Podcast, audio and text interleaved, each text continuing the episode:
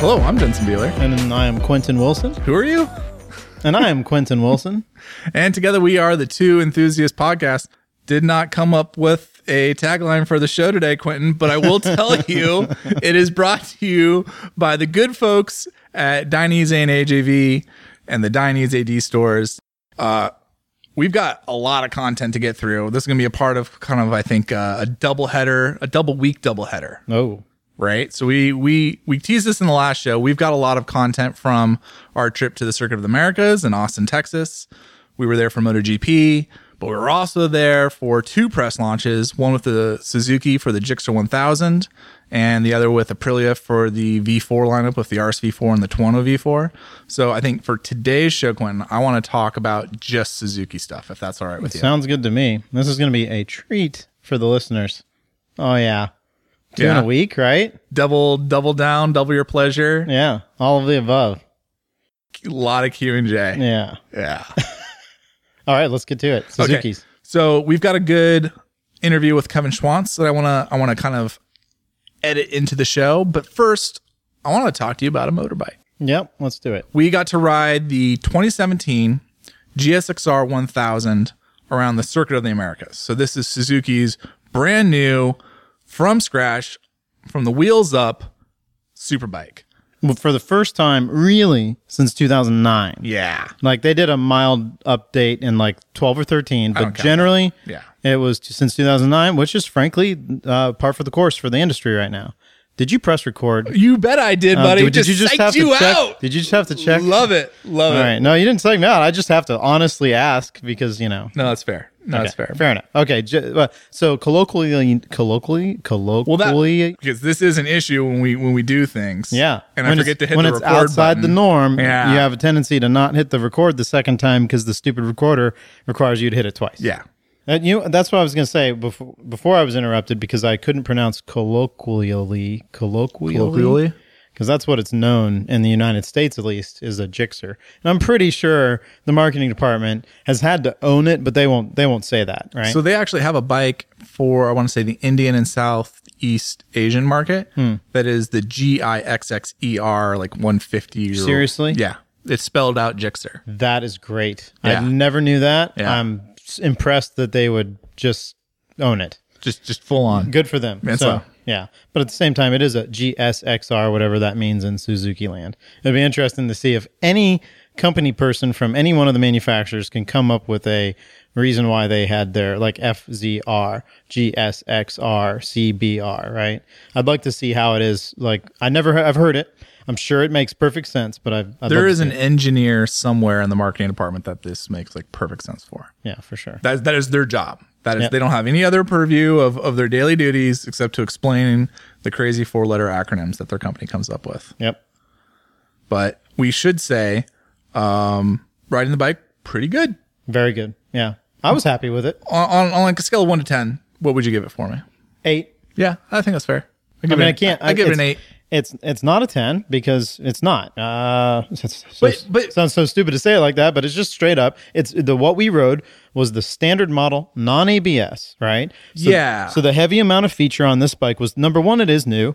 It has a new engine with a pretty rad um, uh, variable valve timing system that works pretty well and revs like a mother effer. I mean, it goes to 14.5, I think, is Yeah.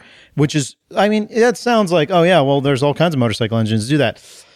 Not, Not- not a thousands, lot of- not a lot of liter bikes, not a lot of thousands, right? And and it's of note how how much of a, a thrusting rush, like a, you feel it, A thrusting rush. A thrusting rush. Did you use that in your article?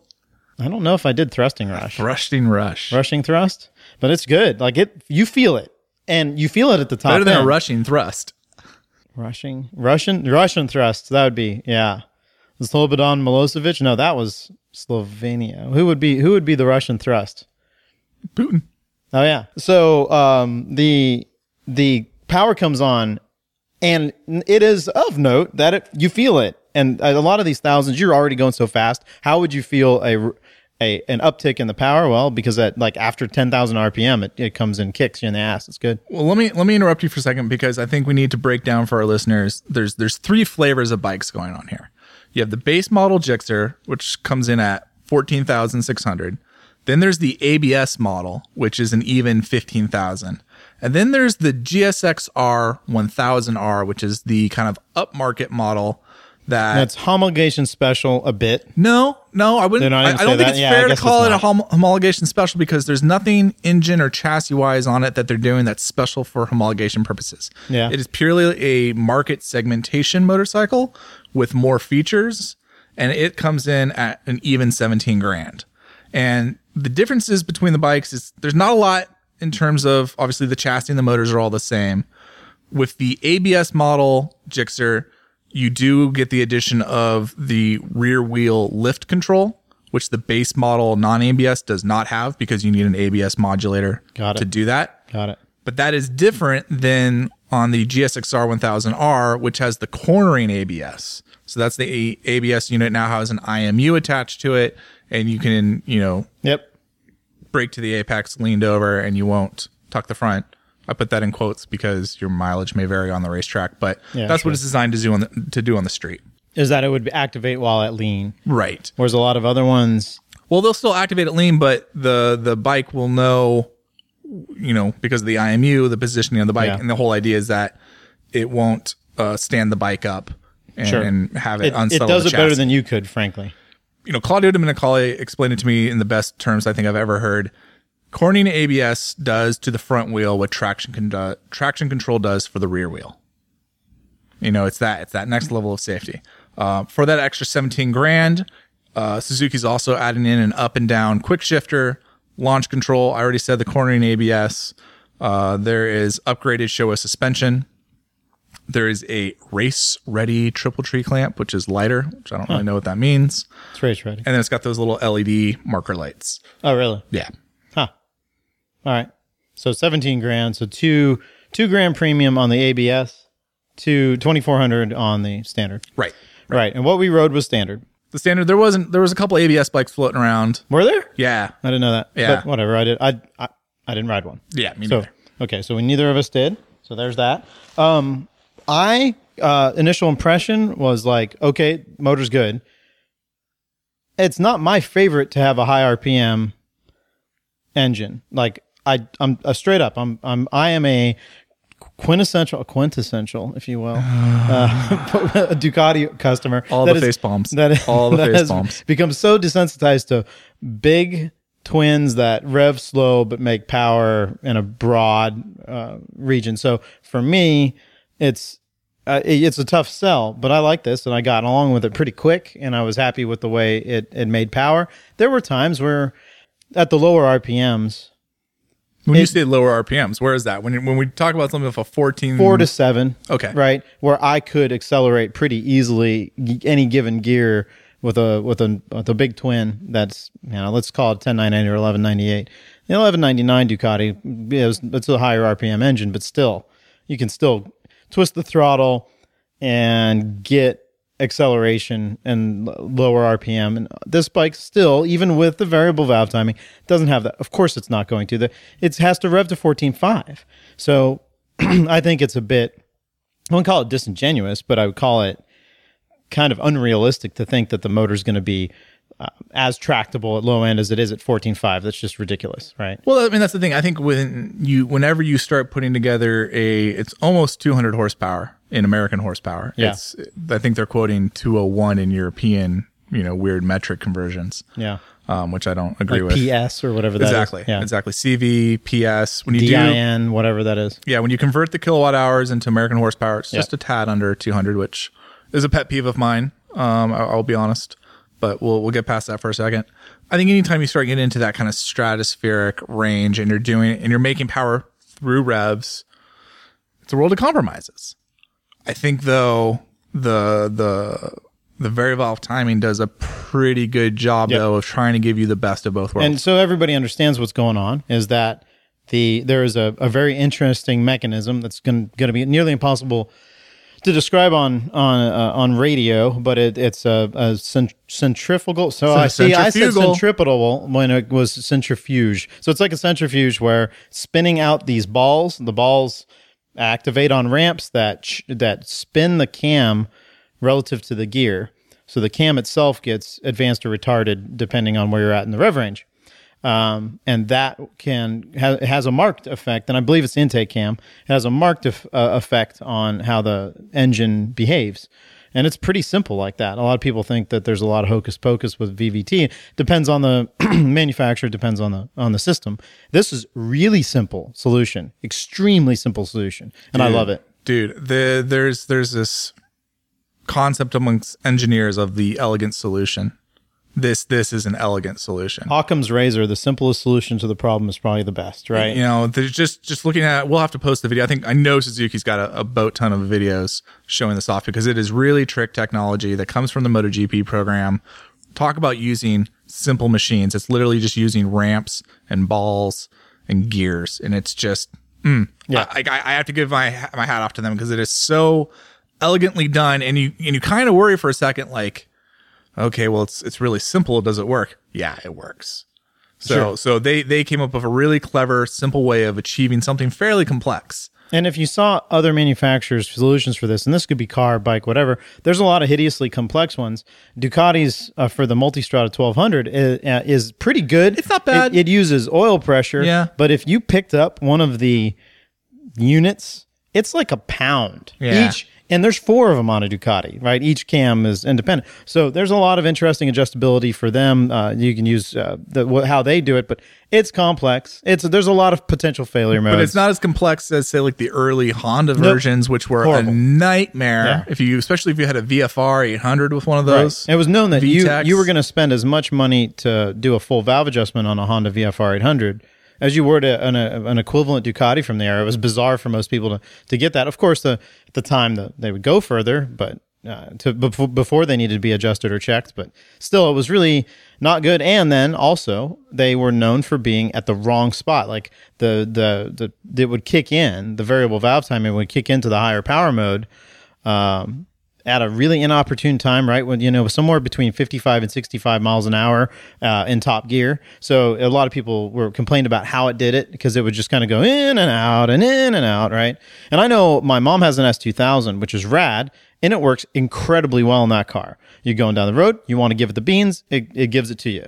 But if you're just cruising and it happens to be at the right rev range or at the at the at the right load, and I don't even know what the mechanism looks like. I know it's very simple in that car, but whatever. Anyway, this is really good and it worked fairly well. First time out, I get on the bike and I was I had to learn COTA number one, which is a 20 turn, 3.4 mile gnarly track. It's gnarly. Gauntlet. It's a gauntlet. Yeah, it has it's- everything a, a, a racetrack can throw at you. It- all, all types of corners. Um, the only thing that it doesn't have straight up is a good flow. It has a lot of No, yeah. Bus stop, choppy to bus stop to bus stop to bus stop with some flow in between. But uh, you know, I it, it's it sounds like you're complaining about uh, you know a, a good pizza, One of the nicest chocolate racetracks in. America? Yeah. right. Yeah, it's amazing. Like.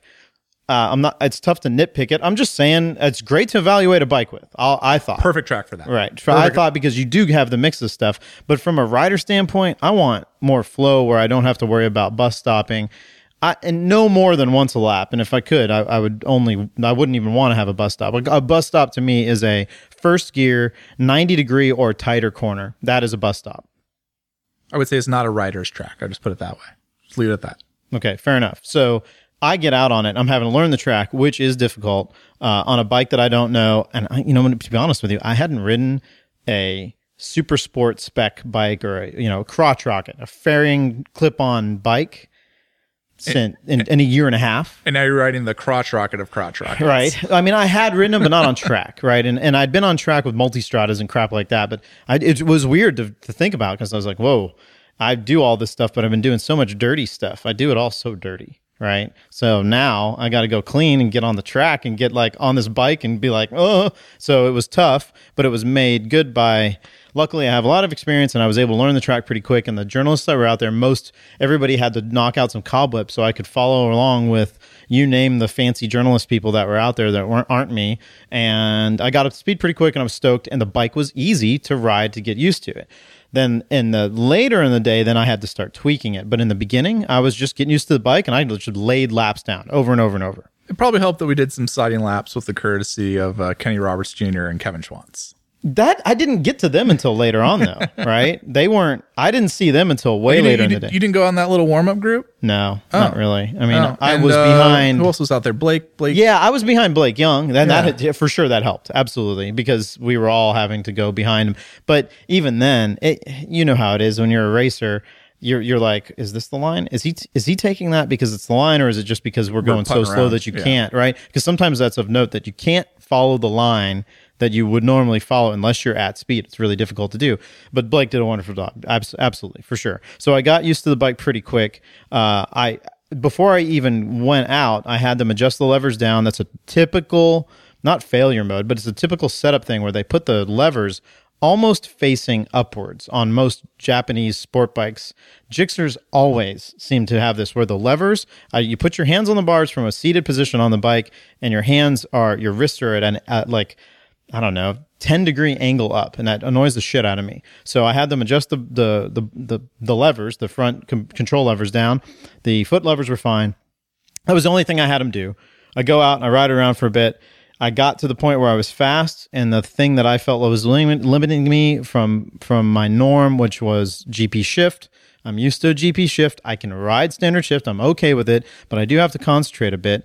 And I'm so accustomed to quick shifters now, not up and down quick shifters, but normal, just on, on the throttle uh, acceleration quick shifters. That you know, it's of note. When I'm on a racetrack, my brain goes into a specific mode where I felt like shoot at least i should do gp because it'll help me be a little bit more smoother as i'm shifting. Sure enough it did right? So i had them come in or i had them do that when i came in.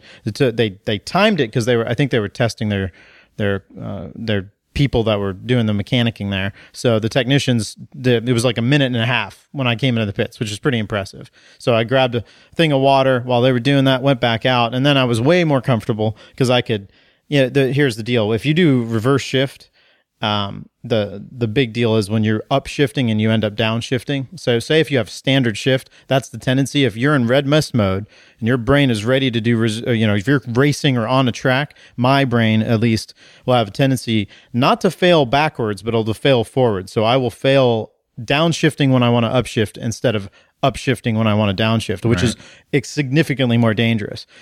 So I did that. Then then I started to play with the modes, um, or th- start thinking about it every time I went out. Like, but I was doing some long stints because, frankly, it was a lot of fun. I was having a lot of fun. So I was like, "Holy crap, this is amazing! Whatever the opportunity I'm going to have to do this type of stuff, I'm not like Jensen here who gets to go on these awesome press launches all the time. I'm like, this is found money. I'm turning 40 in two days, and I'm going to get to ride the Gixxer Thou one day and the RSV the next. I'm going to mind my p's and q's." No no puns there are intended but i'm gonna mind my p's and q's Yeah, right. and i'm going to um, try and ride sanely but tr- also try and have some fun so i just go out there for long stints um, i came in just straight up tired one time and uh, ari is that how you say his name Ari. ari so my apologies Ari. Henning from Motorcyclist. Yeah, Ari Ari was talking with Kenny Roberts Jr. and it was just awesome to watch that interaction because there's Kenny Roberts Jr., someone that I watched a lot when I was just deep into motorcycling. I think I just started working at Pro Italia when he won his championship in 2000. So this is a this is someone that I grew up watching, right? Not a lot of now I think about all the people that might not even really recognize who that is, which is kind of sad, but is what it is. I I could appreciate it. And he they were going over track gearing on the track, which is of note because this brings up a, a point about the bike. I had been having trouble in certain corners being in first gear was not necessarily too tall, but it was very snatchy and the throttle felt Yes. felt super it, it wasn't horrible, but it wasn't optimal. And and uh, but, but hold on. And I the problem is that when you're when you're learning a track and you're learning how to go fast and you're learning a bike, you're not going as fast. And I know that. And so I I had it in my head, you know what? I'm just going to have to start increasing my corner speed or wait for that to come because these exits are going to be choppy until then. So I'd kind of resolved to have that. And there was one one of these bus stops in particular that was frustrating because it just felt kind of shitty. And I knew the bike was good. I just was like, nah, that that feels horrible. Came in and I saw them talking about it. And Ari was like, oh yeah, I'm Ari. in Ari was like, absolutely. uh, I am revving it out in first gear here, here, and here. And Kenny was like, "No, man, well, I'm I'm just using second because you know I he had the corner speed. He hadn't been on track in a long time. He's I think he said the last time he'd been on track was 2007. This is a goddamn world champion. So I'm sorry, he's fine. He's fast. So he was saying, "Ah, you're you're I'm not making enough time or justifiably making enough time to try and just scream through in first. I'm just going to use I'm just using second. So I started doing that.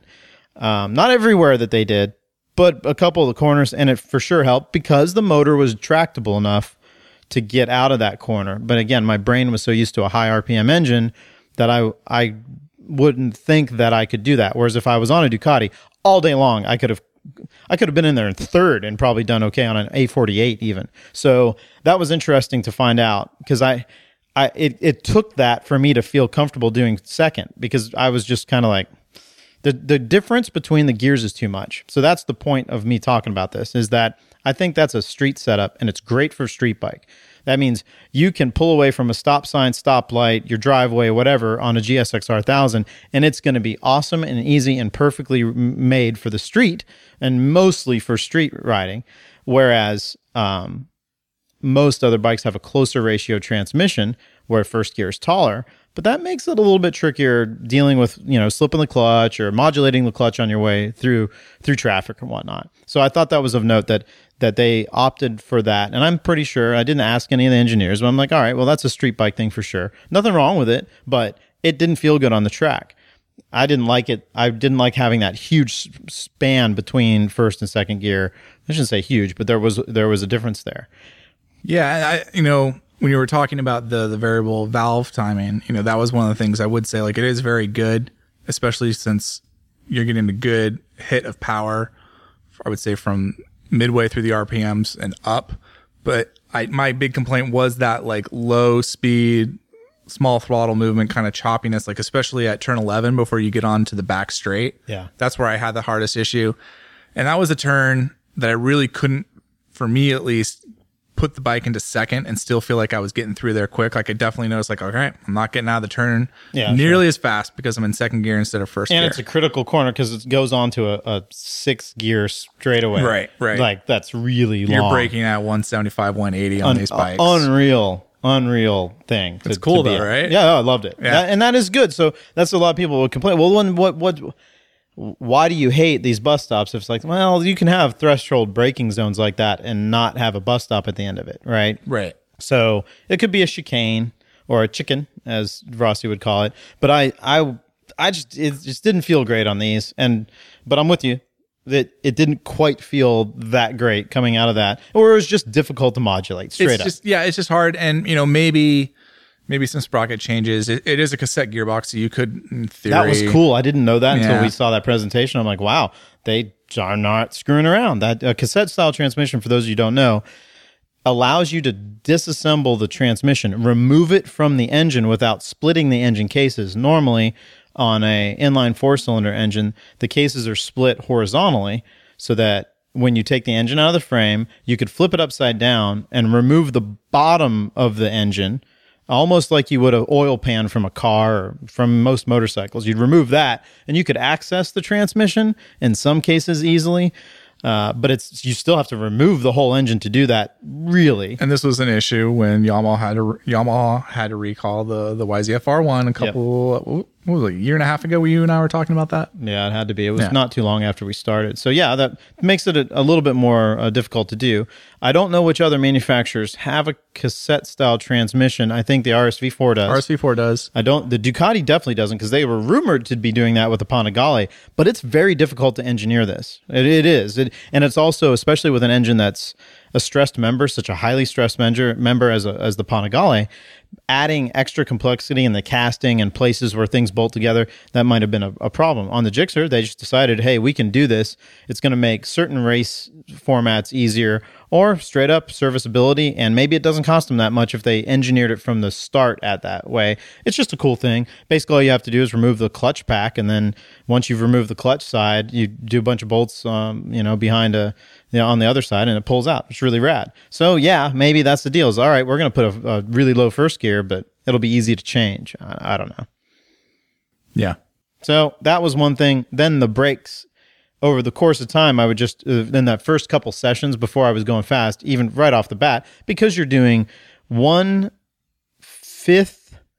Let me see. It was no fourth to first, sixth to first, fifth to first, like really fast to first gear, long threshold braking as hard as you can.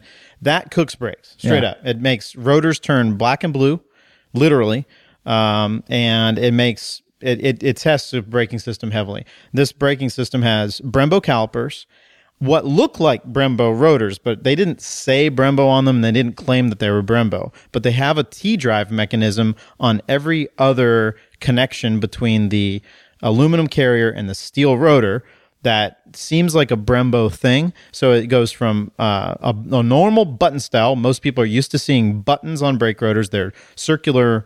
Um, they're, they're, for lack of a better term, they're, they're springs, and they allow the rotor to move a little bit uh, to keep the rotors square between the pads so that there's a lack of um, friction so that they're not ever really rubbing on the pads once you've released the brake.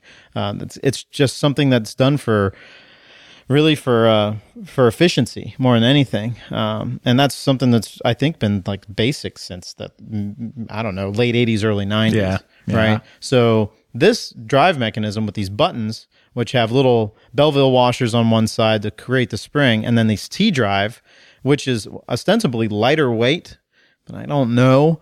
I don't know. It's a weird thing. So the you rotors. Would, you would think you would go with one or the other. And Yeah. the, and the T drive is Brembo's new new jam, and I think you're right. I think it is for a weight a weight thing. I think it's just a more and simple. they've been using T drive like but only T drive on on a rotor probably for 10 years. I would say the first time I saw that in racing applications was late 2000s, yeah, mid but to late now it's trickling into the mainstream. Yep. But but it's interesting. I'm, I'm going to steal your thunder a little bit here. It's Go for it, interesting to see Suzuki make that choice and having it be, or or I don't know if it's a Suzuki necessarily making that choice, but they're breaking partner and them deciding to go with that choice. Because I think like that is a great encapsulation of like the braking package on the Suzuki overall, or on on the Gixxer, I should say um, because you've got that. Hey, it's the caliper. It says Brembo on it. It's got the right name on it. And hey, you look at the brake rotor and it's got the T, you know, instead of the button. Well, you know, on some of them, so you you feel like you're getting like the new trickiest and latest stuff, and it's got the radial master cylinder. But then you look and it's like rubber hoses, and and I think my braking experience was way worse than yours. Uh, my my lever went all the way to the bar the first lap out came back in, adjusted the the lever positioner to its maximum position out. It was at a stock position, which was like a three, took it out to a one. So that's the maximum lever distance. Went back out, still nearly brought the lever all the way back to the bar, coming into to turn 12, and came in and was just like, hey guys, like I'm getting a lot of brake fade. Well, let's what, what what can we do about it? And they bled the brakes, and it was better, but I still had a lot of brake fra- uh, brake fade throughout the day. And I just one of those things where I'm just like, this isn't a really good system for racetrack use. Probably fine on the street, but I feel like more importantly, it's got all like the right little logos and names and, and shapes to it that make people think it's really good, but it doesn't have the substance to back it up. Like for me, the brakes were the weakest part of that bike. I I'd agree. Um and but it was having to slow you down, Jensen. And you know, Oh, is that a fat joke? Ah. no, it's a big joke. You're I'm just a big guy. You're a big person. you know, you, you make that joke, but it, but it was interesting, and you know, I don't want to like do too much talking about the RSV4, uh, you know, back to back in this Is it in in and the out, show. Jensen? Is it in and out? Too much in and out? Were you in California for too long? You know, I didn't get, I don't think I got a single In and Out burger when I was in California. I, I haven't in a while. yeah, yeah. I didn't even get to go to my little favorite fish burrito place either. But but I will say like the the the shape and the ergonomics of the Gixxer do suit a larger gentleman like myself. I'm six foot two for, yeah, for but a it reader. So suited me. And normally GSXRs feel awful. So the thinness of this bike, and I was going to get to that later, would be the ergos, were fantastic for me. I was super comfortable. And usually, again, get, sorry I have to keep bringing up Ducati, but I know the drinking game is live and well. But the bikes are thin. They always have been, and I love them. And I bought a Triumph 675 because it was thin. I like thin, right? Well, that's that's the curse of of the inline four, right? You you've got this engine. It's gonna always be really wide across. Um, you look at you look at a V twin. It's just do you want four cylinders next to each other or one cylinder next to each other? Like Yeah, by sure. itself, really. You know, the other cylinder's behind it. Yeah, yeah, So it's just that's just the nature of the beast, and that's always been the case. And that was one of the big things when when Honda you know revamped the the CBR 1000 for this model year was trying to get that that width of just the body down because there's not a lot you can do in terms of chassis and engine, but you can at least kind of shape the bodywork around it. And then that helps ride better. You can ride better if you have more room to move. Right. But what I was trying to get to was like going down that back straight. I had a lot of wind protection. I'm a big guy. I'm, I'm I have a long torso too. You know, for being 6'2", I have a much longer torso than I do legs, which just kind of makes me oddly shaped. So for me to get tucked behind a windscreen is a difficulty. Had great wind protection on the Gixxer. Yeah. Uh, so whatever work they did in the wind tunnel and getting the body work to do its thing, uh, spot on Bevan for me. It did. It, it worked well for me as, uh, but again, again, the brakes weren't for me. They weren't that bad, but it would be the weakest part of the bike for sure. It'd be the first thing I would replace if I'm doing track days. Yeah, and I, I had just from experience, I've seen Nissin master cylinders. If maybe if they're coupled with Nissin calipers, it's okay. But the way it was set up, and maybe you're right, it's just the lines or something like that. But it didn't. It wasn't a good recipe, even if you have all the names. whatever right? that whatever that system was, and I don't know if it's if it's a pad rotor change, if it's uh, lines and a master cylinder or some you know variation thereof. I would probably start with pads and start working Yeah, my way out with the cheap stuff. Well, you got to be careful though, because if you know if you the whatever pads are on street bikes are usually they probably won't leave too much of a deposition. But if the like the way those rotors are crooked, you would have to I don't know refinish the rotors, uh, at least bead blast them to get any of the material that's stock off, Right. so that you could start with I don't know what you name the sintered gnarly pad, or maybe it wouldn't be sintered.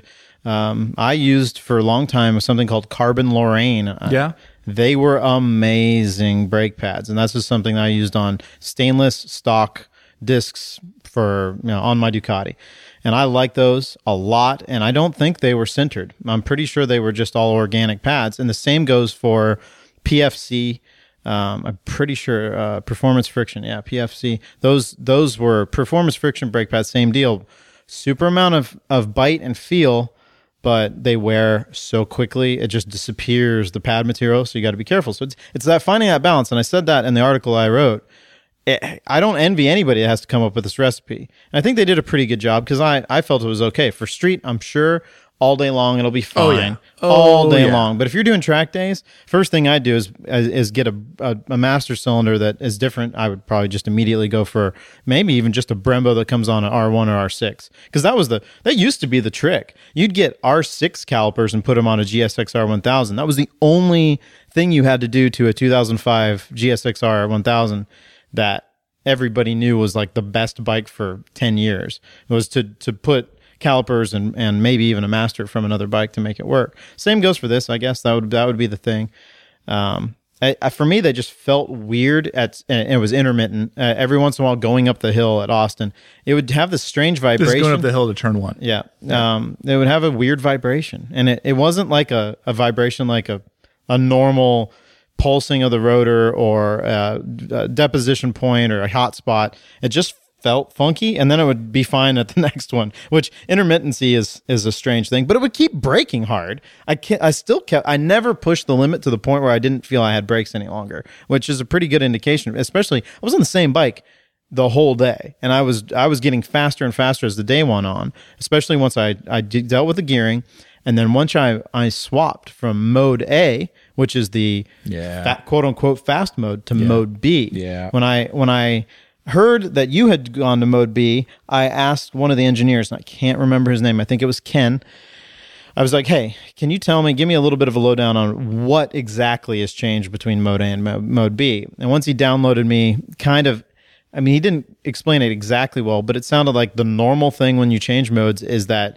when you request torque from the throttle, you might not get all of it in that mode. Whereas in mode A, you're almost one to one. If you open it a quarter, it's going to give you, you know, a perception of a quarter of amount of throttle. Whereas if you open it a quarter in mode B, it might give you an eighth and then slowly ramp to a quarter, right? Or not slowly, but you know what I mean? Give so that was what I got the impression of. Okay, screw it. I'm just going to try it. I tried it immediately faster, immediately more comfortable, stoked. Again, that's probably my relative experience, recent experience. I'm not that comfortable. I wasn't that comfortable. Mm, I don't know if that's it. To be honest, because I, I had the same struggle where I thought map A was way too abrupt, way too lurchy, and it just it just upset the bike too much. It upset the chassis. It upset me.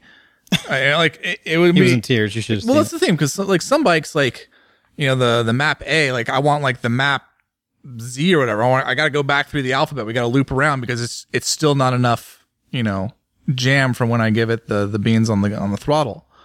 Um, I think map A was too much. They they could soften that a little bit more and then make map B a little bit softer and, and have some sort of something in Yeah. between. Sure. To- It's a classic slow down, you'll go faster scenario. Yeah. Which is weird, right? Most people don't, oh, well, I want all the power, all, and I'll modulate it because I'm a man and I can do that. Oh, give My me a break. controls my right wrist. Yeah, shut up. All right, so control. so this was a, a proof positive object lesson in. That's a bunch of bullshit. Try the fact that they have a mode is kudos to to well all anybody that's making these algorithms where like, hey, we have a, a ride by wire system. Yeah. Um, Which yes. is which is new for them. Uh, it is new for them. That's another thing you got to comment. This is interesting.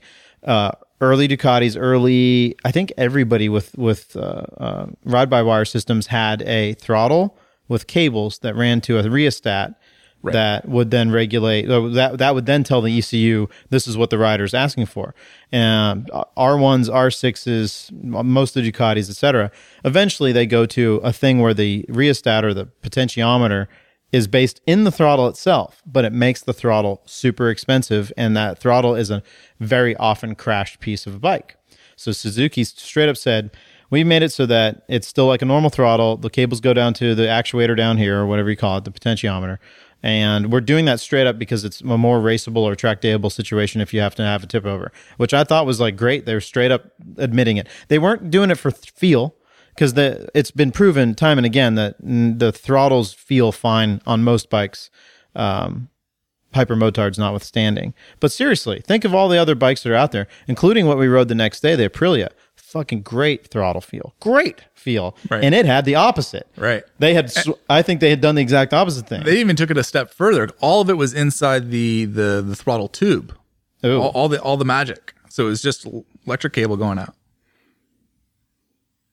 Yeah, yeah. Look at your notes. We'll talk about it. my notes. We'll talk about it in the next show. my notes. My Your show notes. notes. My notes. Show notes. Are you silly? You just fucking send it. But no, you're you're you're right, and and they did a good job, I think, with the ride by wire and in that regard. And you know, you have to give Suzuki credit for that in the sense that this is I won't say it's a technology they're not familiar with, but it's, it's a technology that they haven't used in a production superbike use case scenario ever before. So to get it right the first time out of the gate is very difficult to do, and I I give them like a B plus A minus on it. It was pretty good. Um, I I think they could have there could have been some more diversity in the maps. The C map was totally a street map. The B map was kind of what I would use on the track. I don't know who's using that A map. I, I guess you'd have to just be kind of a wild child kind of person with your, or just really smooth with your throttle hand um, to be into that. I could use something somewhere in between as an option. Sure. I don't know. I don't know. But It was easy enough to switch between modes. It was clear enough on the dash. If you're talking, if you're picking nits about how it worked, the cockpit was great. The controls felt great. I never had to adjust the the brake or or, or shift lever other than to do GP shift. The the cockpit in, in general for rider seat, where your legs went, everything was really good. Wind protection was good. The bikes look good. I, I mean, I know that's completely subjective, but hell, I mean, sometimes these bikes nowadays get really ugly, right? So this one's smooth and easy to look at. Looks timeless. Looks like it'll look good 20 years from now. it looks like a Gixxer. Yeah. I And mean, it does. It does. It has a heritage look to it, which I think is great. Yeah. I think the one complaint people had about the looks was the exhaust can, but what I think they're not realizing is the most common thing modified is the muffler. And so by putting all the Euro 4 EPA goodness into this big exhaust can, when you take it off and put on your slip on or All you replace gone. it with your full exhaust, All gone. you're going to find power and it's going to be good there, and you're was going to a lose trend. weight. There was a And- trend where they would people were putting or manufacturers were putting all of the I don't know uh, all the bad parts of the exhaust in a like a in an intermediary box underneath like a the bike. secondary chamber, like Yeah. intermediary chamber. yeah. trying to trying to get the weight low and right they're they're they're trying to engineer it well i get that that and i eh, now we're starting to see where it's like screw it we're We're all going to get it done here, and uh, those who are going to change it are going to freaking change it, and they're going to lose twenty pounds probably. That's my guess, and it's going to be gone. And all you have to do is do some ECU updates, and you're set. And, and truth be told, you'll probably find some power by putting a slip on on the Yeah. bike, which wasn't really the case in the past. No, and the headers on this are rad, and they have that really cool valve system in them that mimics like I don't know what you call that. Like an organ, like a pipe well, organ. it is a pipe. Well, all all exhaust tuning is like a pipe organ, all of it, right? So this in this case, they're adding an adjustability of tuning between the number one and number four cylinders and number two and number three, where these valves open and close. Um, you know, a- as per rev range, which is really cool. Looked like a good system. Uh, a great way to to to change the um, or to to modify the volumes in that in that pipe organ, if you will. Um, I forget what acronym they had for it, but anyway, that's a that's a good thing, and it's probably worth sticking. And I guarantee you, uh, some of the race teams that that um, might be uh, not not sponsored by a full exhaust system would just continue to use it, right? Yeah, yeah. Um, I'm trying to think what what you've said that I want to fill in the gaps because you, you got through a I lot. I got one more thing, which would be suspension. Didn't have to run a clicker, dude. I mean, I know I wasn't going that fast, but I didn't even have to touch a clicker. No. I weigh 175 pounds, so 20 pounds of leathers, right? Isn't that generally leathers and gloves and boots and stuff? So as a 175, 180 ish pound person, um, perfect, man. I mean, the the brake, the feel, like I was talking, complaining about the brake feel sometimes. Most of the time, it was fantastic. Uh, full disclosure, we were on Bridgestone, Bridgestone's R10 S. S, which is the super sport race tire So- so- version of what they come stock with. So with. that is yeah. So they come with the S10 Bridgestone for the street, I believe. The Bridgestone Isn't that a Chevy, an S10? like the one that like sideswiped your car. Oh yeah. yeah, we don't want to talk about that. Let's not talk about that. That just makes me sad. Although the cops showed up to their house, so that's a good that's a good story. dude like I, this is worth telling the people you All know right, you get to right. know get to Have know quentin and jensen right i come out i had parked the car at like i don't know 12 maybe 1 Let's be fair. I told you no, not to no, park there. no for sure i already knew my sweet van got sideswiped Yeah. barely but it got sideswiped months ago and i was like uh, and it was just in the day, daytime day, we we live next to a bar the wonderful lutz tavern which is awesome good old we call it the sluts so it's it's good I think, but the patrons of it and the other local eateries and or drinkeries are fucking awful. And I, you know, two side swipes within a four month period, middle fingers in the air for everybody that goes to I So hear- anyway, I hear one every week. Get, uh, so, a- anyway, I parked my car on the right on the side, and I was like, "Oh, I'm just going in for a few hours." Sure enough, I go out at six, like hours later, middle of the day on a Saturday. My car's been sideswiped. There I am, thinking, "Well, I'm screwed." Note on my in under my my um, windshield wiper. wiper. I was like, "Oh wow, that's weird." So I, I I I can't believe somebody that would sideswipe my car would actually leave a note. Look at it as like, "Sorry about your car." I watched the guy run into it and I was like, huh? I was like, I called the cops. Uh, here's the license plate. And I was like, what? so you can't get too mad about No, the no, no. patrons of the area because one of them's doing you a solid. Maybe, maybe that's what I'm saying. Maybe somebody that was at Lutz was was the one that saw this person. He was like, the person was like, he was totally drunk, and then just left the name Tyler. So thanks, Tyler. So I I called the cops, and the next morning they came out, found the car, found a Chevy S10, like in the description, with with um, damage that was congruent with the damage on my car, and impounded the fucker, which is right. I mean, But you, part you- of- you left out the best part. The dude didn't have a license because he had been caught drunk driving or some nonsense. Well, he didn't have. There was no license or insurance. So I mean, Yeah. I and I assumed that that was going to be the case. So the cop Yeah. immediately was like, "Well, sorry about that," but there is that little bit of Schadenfreude that at least at least the shit got impounded because you know what? That's not Schadenfreude, man. That's just karma. That's just straight up like m- call I it guess truckma if you want. People make mistakes, and I would like to think that uh, No, if no, I no, if I would tag somebody's car, that I would leave a No, note no, no, or something like that. No, no. But people people people make mistakes, but that does not apply when you drink too much and get in a vehicle. You're not making a mistake. You're being an asshole, and you ended up sideswiping someone. And I do not give one iota of a shit to whatever happens to you after that. Yeah, fair enough. You I mean, committed a dan- You you could have killed someone. that was that was what was brought up to me um, by multiple people. Is like, you know what? That person's lucky that they didn't kill somebody because it could have been somebody in between. uh, the car and them or something, you know, whatever. Absolutely, you're right.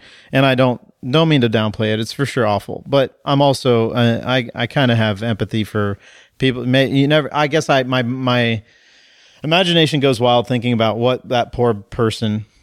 Don't care. Yeah, Don't care. They they're getting off easy. Easy. Whatever happens to them, they're getting off easy right. compared to they what they didn't get busted for drunk been. driving. Absolutely. So in this case, um, that happened. Anyway, so I don't know why we're bringing that up in the Gixxer story. What did we? I why lost do we? the thread. Yeah, I totally lost the thread. Let's let's just move on like that was a total normal story to That's have at an this point in aside, time. right? That's an aside, right? So so I had a pretty good experience getting on the Gixxer for the first time too. And I haven't ridden a Gixxer in a while, but I will say one of the things that shocked me or caught my attention right off the bat was like my first proper lap going through the S's, like turn three, turn four. Um, Which is super high speed and takes a lot of effort. I was already dragging my knees. And I was just like, like I wasn't even like in that zone yet. In my head, I was like, I've been, I've been to COTA before. I've been on some bikes already this year, so I was feeling pretty good. But I was like, I knew this track, twenty turns, especially the S's. They're kind of blind entries. You have to get the first, you have to get turn three right to get turn four right to get turn five right to get turn six right. You get any of those Yeah, wrong, and you're offline, and you gotta. Yep. It's a whole thing. So I'm already just kind of saying like, all right, where's my markers? I kind of remember what's going on. And before, and I'm like, oh hey, oh I'm dragging a knee. That's how comfortable I was right off the bat with this bike. And it, you know, they were talking about the the riding triangle is almost identical to the previous generation Gixxer, and you just kind of get on it, and it feels like an old friend. Um, by the way, I just remembered why we talked about this, and it was the tires. That was the segue, the S10 We tire. were, we were tired.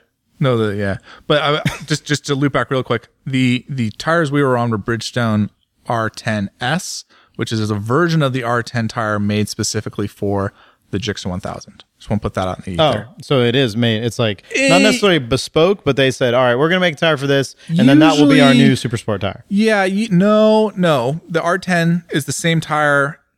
It's the same model tire as what I did the R6 launch on. No, when Thunderhill. I when I say super sport, I guess I should have said, well, this is what we're going to make for our normal, tr- uh, Track. uh, I don't know, sport bike tires. I think though, I think this is different than what you're going to go buy. I, I got to double check this, but I think this is a different tire than what you would buy from your local Bridgestone tire guy. Okay. Or gal. Um, Person. Person. Tire person. Tire peddler. Tire tire monger. Tire monger. I That's that. good. Yeah, yeah, yeah. So, uh, because usually with these these kind of spec tires, because it's an R10S, Yeah. it's got a little bit less rubber, so it's less weight. Yeah, sure. That's, cool. usually the game they play. Uh, I want, I want to say like the Dunlop 218 was the tire that came on my R1, and you could not buy one to save your life because it was a version of like the 208 or whatever, but it had like almost no rubber on it, so they only lasted like a thousand miles because they could weigh like two pounds less than that. Yeah. you it was needed in that And it, in that well, it, it makes the bike lighter. It makes the handling better. Yeah, sure. They're playing that whole game. So it was interesting when they said that. I was like, oh, okay, so you guys are playing the tire game. I gotcha. well, and it worked. So I But they, but they work. They're a good tire. But um, where was I going with it? Braking, maybe suspension. I we've got we've tangented a few times yeah, here. the, I, yeah, I would, I would agree with you. The suspension is really good, and that's kind of one of the things I think that is really interesting between the base model Gixxers and the GSXR 1000R, the the higher spec version, where you're, you're going to pay more for the yeah. the the the better Showa suspension. And they called it something. What was it like? oh oh, you- balance. oh the difference between the two. No, They the called two it like the balance suspension. They kept calling it, balance free forks and balance free rear shock. which I don't know what that means, and we probably are remiss for not being able to go into deep detail. But we didn't ride that bike, so sorry. We weren't invited to Australia, so we don't get to know. Yeah, but well, but here's what I will say is the big piston fork, which is a a known quantity now after having been out in the market for a few years. The Showa big piston fork, which is a very specific style of of structure, worked phenomenally and the shock felt great. Yeah. And I did a full day and it was probably it started the day 65 degrees, probably ended the day 82. Yeah. And we rode all the way to the end that day and it No fade, no, no issues, no, wallows, no doing anything, nothing, nothing weird. And I did a lot of trying to ride it in different manners. So I would do a lot of threshold braking, getting all the braking done, and then tipping the bike in. And I would do a lot of trail braking because those those all those bus stops had different feels uh, as far as what you could do for the exit. So I was trying to do some trail braking. but I was seriously reticent because that's where I tend to crash bikes. I will trail brake like a beast and then I will tuck the front over and over and over. So I did not want that to happen and I was I was just kind of have to be very careful about it. So I did both and it felt fantastic both ways and it was great. So I I can't fault that. And the the rubber certainly helped. Um, but you know that's kind of equalizing it. I don't mind when they put race rubber on because it needed to function through the day, so heat cycles, et cetera, et cetera. No, no, I don't fault them at all for, for putting the rubber on. That's the kind of rubber you're going to put on when you go do a track day. No, no issues. Same manufacturer. No, that, that that gets a pass in my book. What what is interesting is the I will say one of my complaints, and, and this is kind of a weird one, is the electronics. And this is this is kind of goes back to um, what I was talking about with the brakes, where you you've got the right logo on the brake caliper and you've got the right like kind of look on the the rotors, but you don't quite have the substance. I feel like it's the same case with the electronics, where you've got the six axis six axis IMU and you got all the whiz bang, you got the traction control, and there's so much that this package can bring to you as a rider, but the only thing you can adjust are your three throttle maps and your what was TC it? level. and your and your traction control. But it worked, man, and it was good. it worked and it was good, but there was no way to adjust like your wheelie control to separate out your wheelie control versus like your rear wheel lift. We we weren't on that that model, but you you know if we were, you, you would have that You- feature. that would be locked in, or it um, would be locked in per mode. I would assume, Y- right? And that's the thing. So every time, like, so when you change traction control, you know, when you go from three to four or four to three, it's changing all those parameters for you to what some Suzuki engineer has figured out. And they've done a really good job of doing the maths and, and figuring that, that out. But there's just, you've lost that granular kind of level of control that I think some other bikes have brought to the market. And it's kind of like, I can go two ways on it. I can be like, hey, way to make a, a complex thing very simple for people is just try going from traction control three to traction control two, and it did the thing, the thing I wanted it to do. yep. But on the flip side, like you know, I feel like modern day superbike riders are getting more into electronics and and having that Yeah. be a part of their setup, and you've taken that away from them. And I just, I don't know. It, when I look at the price tag and I see fourteen six, I go, yeah, it feels like a fourteen six. Yeah, they're dipping their toes in that, and I don't, I don't think you can fault them for it. And I think we, time will tell. This market is hard, and I mean that's one of the reasons why it took so long for them to get there. I think they were like, oh, do we really want to? Well, no one, no one took the recession harder than Suzuki. Yeah. I mean, like straight up. No bikes in 2010, none, no. they, they bikes. weren't they weren't making bikes they Straight weren't up. shipping bikes to dealers they they literally just kind of shut down as a company for like almost a year and a half and now they're kind of coming out of the fog and they're starting to come out with some really cool stuff So they're going to be conservative, and I don't blame them. And you know they're going to come out with a fourteen thousand six hundred dollar bike for the masses, and a, a lot of masses are to buy it. You would think, but dude, that's what I'm saying. I'm I'm a little weary of the thousand cc Japanese sport bike market in general. After having had to peddle them for a year, uh, being a bike monger, if you will, um, used and dealing with. I mean, th- that was, those were the bikes that were strictly verboten. No thousand cc Japanese, no open class Japanese bikes. Like if you see one coming through, we had to trade one in. Okay, but that's it. Trade in's fine. Don't go and buy them. Don't go to the auction for them. Don't do because they were so difficult to deal with and to sell. but i think that's the issue because all the japanese leader bikes have been the same for the better part of a decade and I, when i mean the same i mean like literally the same Yeah, but even a new R1. Uh, we we had a new R1 in there. I mean, g- granted, it was at that time when there was that recall, and we had to have that recall done to it. i remember it. that But I don't know. It wasn't like it was flying off the the, I don't the know. floor. I don't know, man. I go to the track days and I see a lot of R1s. Yeah. I mean, that is that is the bike to to to Well, is that is that the only place where people buy them? Or is, like, for do most street riders Well, look at shit and- like this and and, that- say, "Do I really need that?" And that's the thing. And that's the thing that I'll be very curious to see. And I think that's kind of why me, myself, as like a track day kind of guy, gets a little poopy about the fact that I can't, you know, go in and change my, my engine brake control and my rear wheel lift and my, my ABS settings and Because if you've my got 15 grand to burn, you might as well have 17 or 18 grand. And especially if I'm if I'm financing it like most people are, and if I'm and if that is the thing, if these bikes aren't selling on the street anymore like they used to be, and they're they're kind of becoming just toys for people that play on the track, then I do feel like Suzuki kind of missed the mark. And it was kind of interesting that um, Suzuki Moto America uh, for their launch had a track day, and then the next day was a street day. You and I couldn't go to the street day because we had to go to the Aprilia launch. But there was a part of me that was just like, "Are you kidding me? Like, like who cares about how it rides on the street? Like this is you you you built a bike with 200 horsepower and an IMU that can slide the rear wheel and not crash and cornering ABS and you know variable valves. So I've got power in the mid range and power at the top. Like you've made all these choices to make this bike as fast as you can around a racetrack. That of course is going to be compromised for the street. So why would I why would I care about that? But like their mind's still kind of there. And maybe the point was to be like, hey, look how great of a track bike we've made and it's still good on the street. Yeah, and that I agree. I would agree with that fully because I I think there. Are I mean, the vast majority of the people that are going to buy them maybe are going to be street but you people. can say this- especially GSXRs, especially Especially GSXRs. X, X especially. X- GSX especially. Are you kidding me? No, yeah. But you could say the same thing about like a GS or a Ducati Multistar. Like, oh, this bike's designed to go, you know, safari in Africa and da da da da da. I'm like, yeah, but why are like 95% of them outside my Starbucks? It's it's aspirational. The aspiration is that this is the the, the best bike to have to go around a, a racetrack, and I'm just like Toni Elias and Roger Lee Hayden, and I'm winning the races, and that's the same bike that I've got.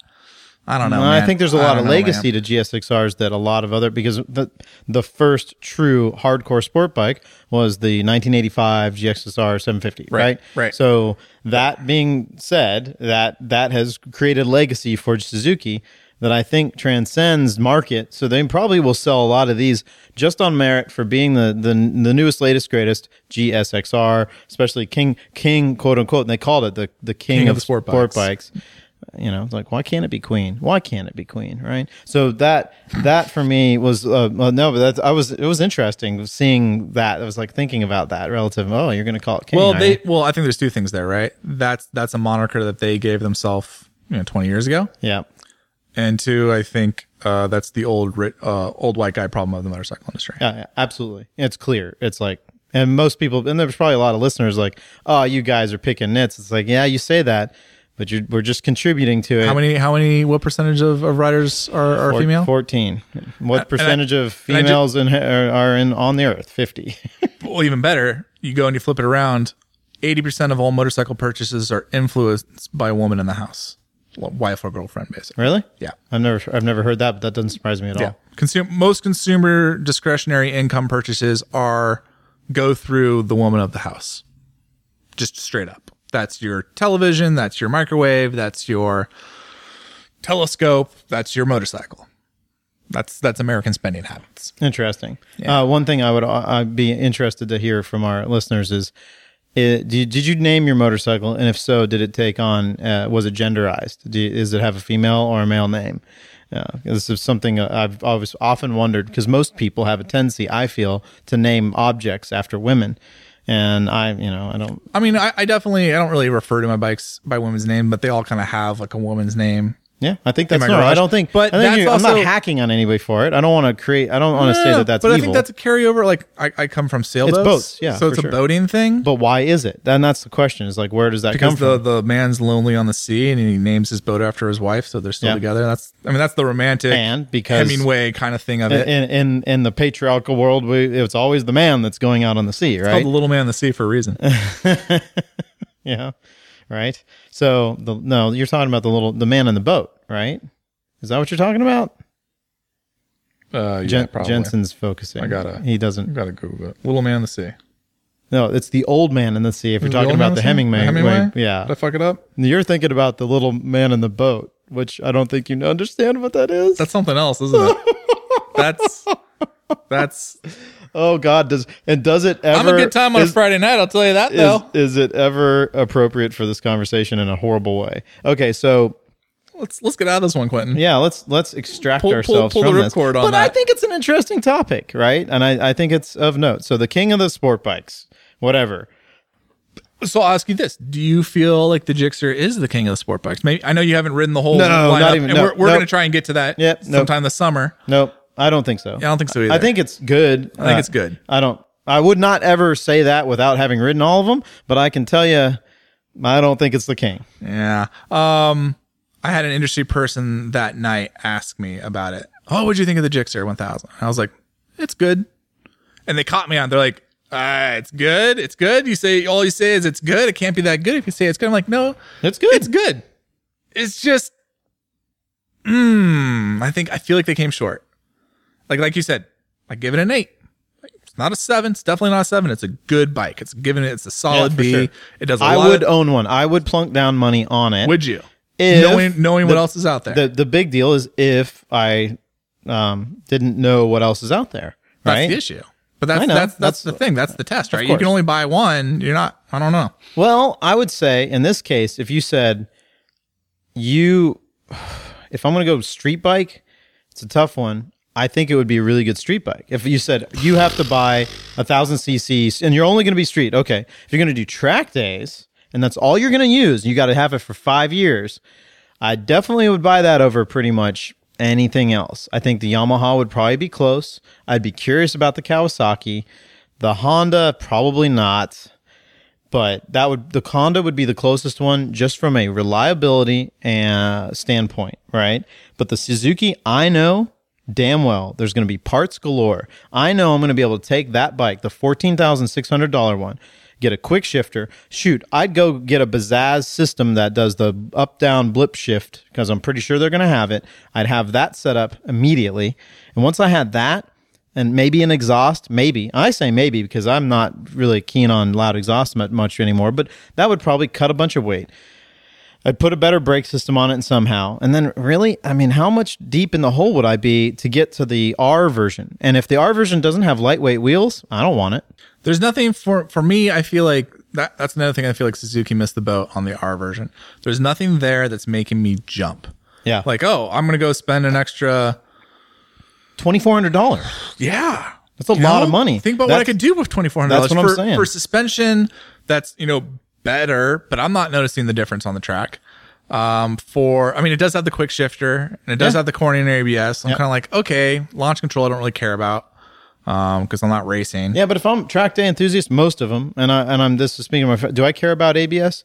Uh, I not yet. I don't, but I, I could see where it'd be a selling thing. But eh, I would want to see how their cornering ABS system works on the track. Fair Having enough. not had the chance to run it, but I'm still kind of sitting there going like, you're not giving me a lot for like. I think if you thrown in forged wheels yeah, and maybe um some carbon fiber bits or something, I don't know, like anything to like, differentiate it. tickle me a little bit, Give me yeah, get me excited. Magnesium, this or magnesium, something to make it lighter, noticeably lighter, or noticeably better. I mean, the suspension I'm sure is great, but I, I, dude, if that suspension wasn't so good as it was, that's what I'm saying. I would They put the should've money just towards. gotten like some like leaf springs from an old truck and just called it even, and then be like, oh yeah, totally going to get the the R model now. or put a rotary damper on it. Hey now, hey now. That's Time's going to tell on that rotary damper thing. All right. oh, is it? Yeah. I think time has spoken. Yeah, unfortunately. Time threw it in the trash can and so then we shat should- on it. we should we should tell our listeners what that's about. So the chief engineer for Suzuki's sport bike lineup, um, Sahara-san, was the chief engineer for the TL1000, a bike that is near and dear to my heart. And one of the things um, with the TLS and the TLR was it that it had this rotary damper shock. And with a separate unit with a spring. didn't really work so well. It was really known for being horrible, right? And, and and the bigger issue was like they would just they they'd have a lot of heat fade, you know. So like they started out good, and then like a couple laps around a track, and that thing like you just lost all your dampening. You were just back to having only spring. your spring. Um, and that was one of the things that they had some issues with in the World Superbike Series. It was interesting talking to him about that design. He was like, you know, with enough time and enough development, we could have gotten this to work. And we just, you know, the company wanted to focus back on the, the inline four lineup. But, um, yeah, So that means I'm going to talk a little smack about it. I think it's actually a, a really neat solution to the problem, but if it, it just wasn't wasn't done very well. just right? wasn't fully baked. Wasn't fully baked out of the oven. Um, which is kind of how I feel sometimes about the Gixxer, but I'm being a little poopy when I say that. I'll, I'll, I'll be honest. I see this bike selling really well. I think this bike's going to sell really well with the street bike crowd, like you mentioned. Yeah. That they just all they care about is making sure the right name is on the brake caliper, that the right little thing is there, that it has the 200 horsepower, you know, check that box. It's got the IMU, check that box. All you know, all the cool electronic stuff. It does all the electronic stuff. You can't change any of it, but you know, It has it all. it's got it there. Check that box, and you know, And it has the big Suzuki emblazoned on the side like the MotoGP bike. it looks just yeah. like the GP bike with the paint job, and you can roll up to your local bike night and be the dude. And it'll do the wheelies and it'll do all the fun stuff, and it's still a good bike. Yeah, sure. So it's not like you're like making compromises. Really, it's still a good bike, and it's the cheapest bike in the lineup. And that's why And I it would draw me to that's it. the part of it. That's what would draw me to it. I mean, the R1's fine. I I hate the way they look enough to where I'd be like, no, I'd rather have the GSXR. I know it doesn't have that awesome crossplane engine. Okay, fair enough. It doesn't have the cool sound, but it ha- still has a good sound. And if I could drop a certain amount of money on it, get it financed with that quick shifter system and an exhaust and maybe sus- some suspension tuning or maybe some wheels, I'd be track day, track day, track day. And as an instructor, that would be the weapon because then you know it would just go and go and go right. and go. And, it is. go. It is. I have no doubts about its reliability. I have no doubts about there being a boat ton of parts that are going to be available. There's going to be a metric shit ton of crashed ones with cheap eBay Yep. parts all over for All it because time. skippies are going to Sure. come. Yep. So you know, you're you're right on a lot of those things.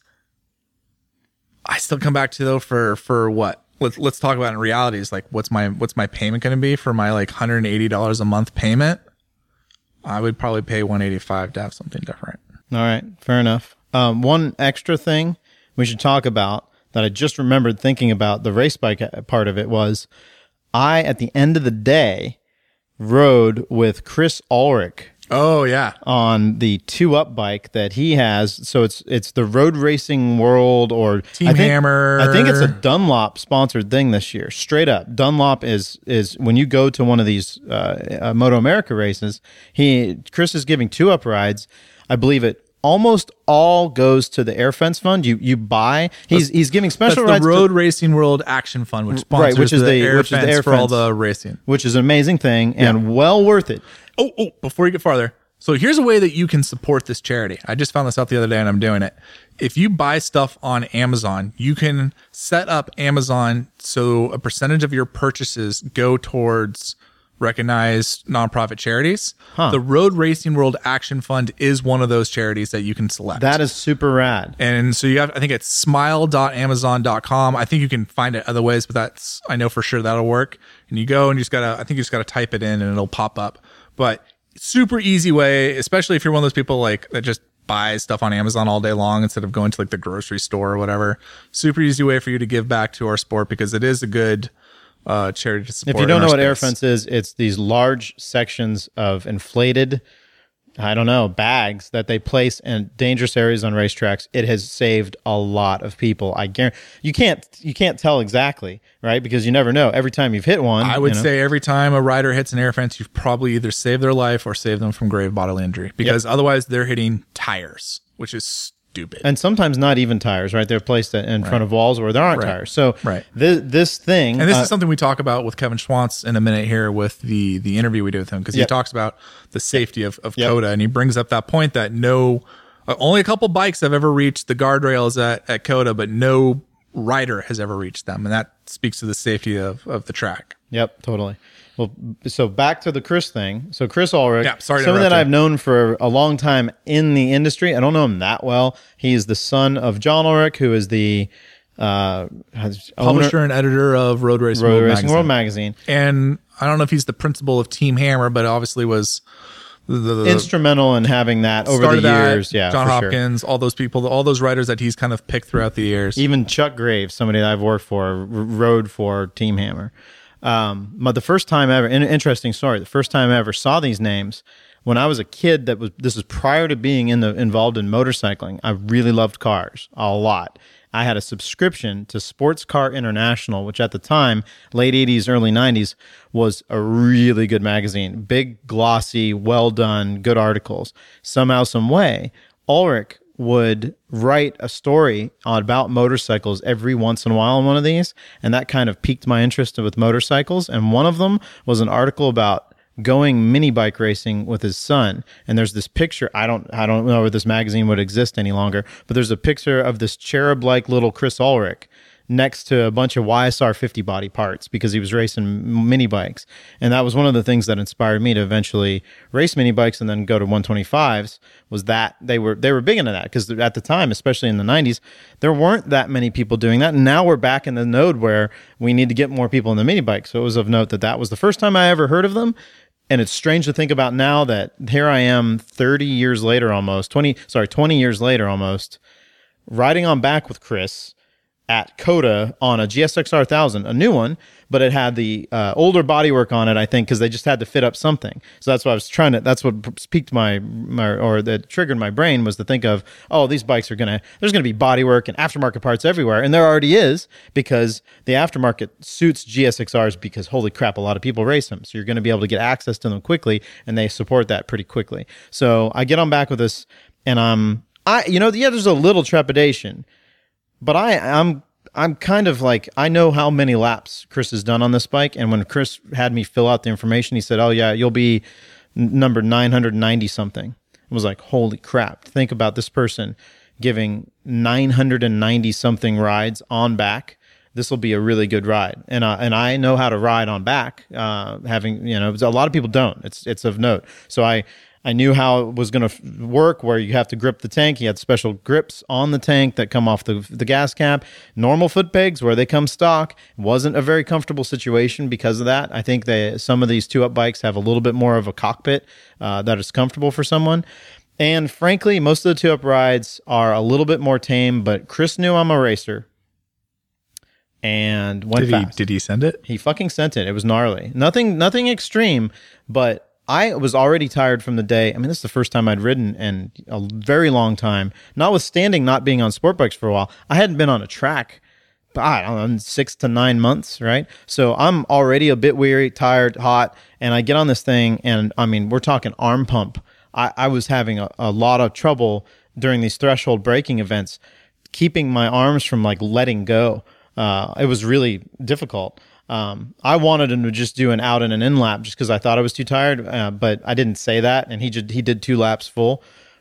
Ah, man, it was gnarly. It's worth the price of admission. I if if so if you said, hey, I wonder if that's worth doing, hell yeah, it is. Absolutely, you will learn so much doing that. Just as a racer, as a rider, as a as an enthusiast, you will learn so fucking much from that experience because you will see exactly how far off you might be as a rider. I guarantee you, when he took me around, we were going faster than I was going solo as a track day enthusiast, right? yeah, for I, sure. I, I'm not guaranteeing. I mean, it's close, but it, I'm. I bet it was faster. And holy shit, it you was really see how fun. much you're leaving still on the exactly table. because Yeah. he's got 200 pounds of Chris Ulrich and 200 pounds of Quentin on. Holy crap! And at the worst place possible on a vehicle, high and then towards the back on a, on a motorcycle, worst place possible. And there I am, right, leaning over. I didn't get my knee down or anything, mainly because I couldn't. My, I was so so sore I could barely even like move, but I was able to lean correctly and get. And we were going pretty freaking fast. It was a it was an amazing experience. Thanks, Chris. I appreciate that very much because right that was it was a lot of fun and I, I again i recommend it to anybody that sees that and if you can get yourself on board for sure do it especially if it's a COTA holy crap Yeah, I would I would definitely echo that sentiment. Although Chris offered it to me, and I was like, nope, nope, middle fingers in the air, nope, nope. because not you've done have- it before Not, you understand it I've never done it with Chris, but I've done it with Jason Pridmore three times, and I three once was enough. But everyone should do that once, like Yeah. because like everything you just said is absolutely true. You don't realize how far you can push and how slow you probably are until you see what someone else can do with you on the back.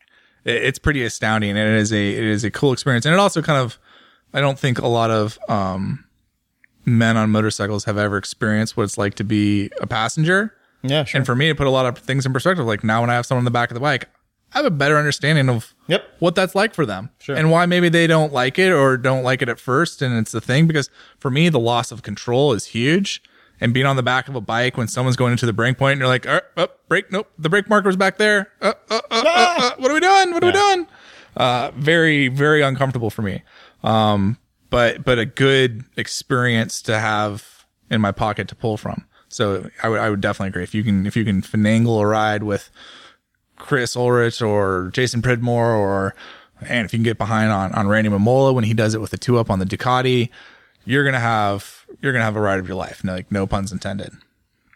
Uh, Quentin, we should probably get out of this and take a break for a little advertisement. And then when we get back, we should do the interview with Kevin Schwantz. Right on.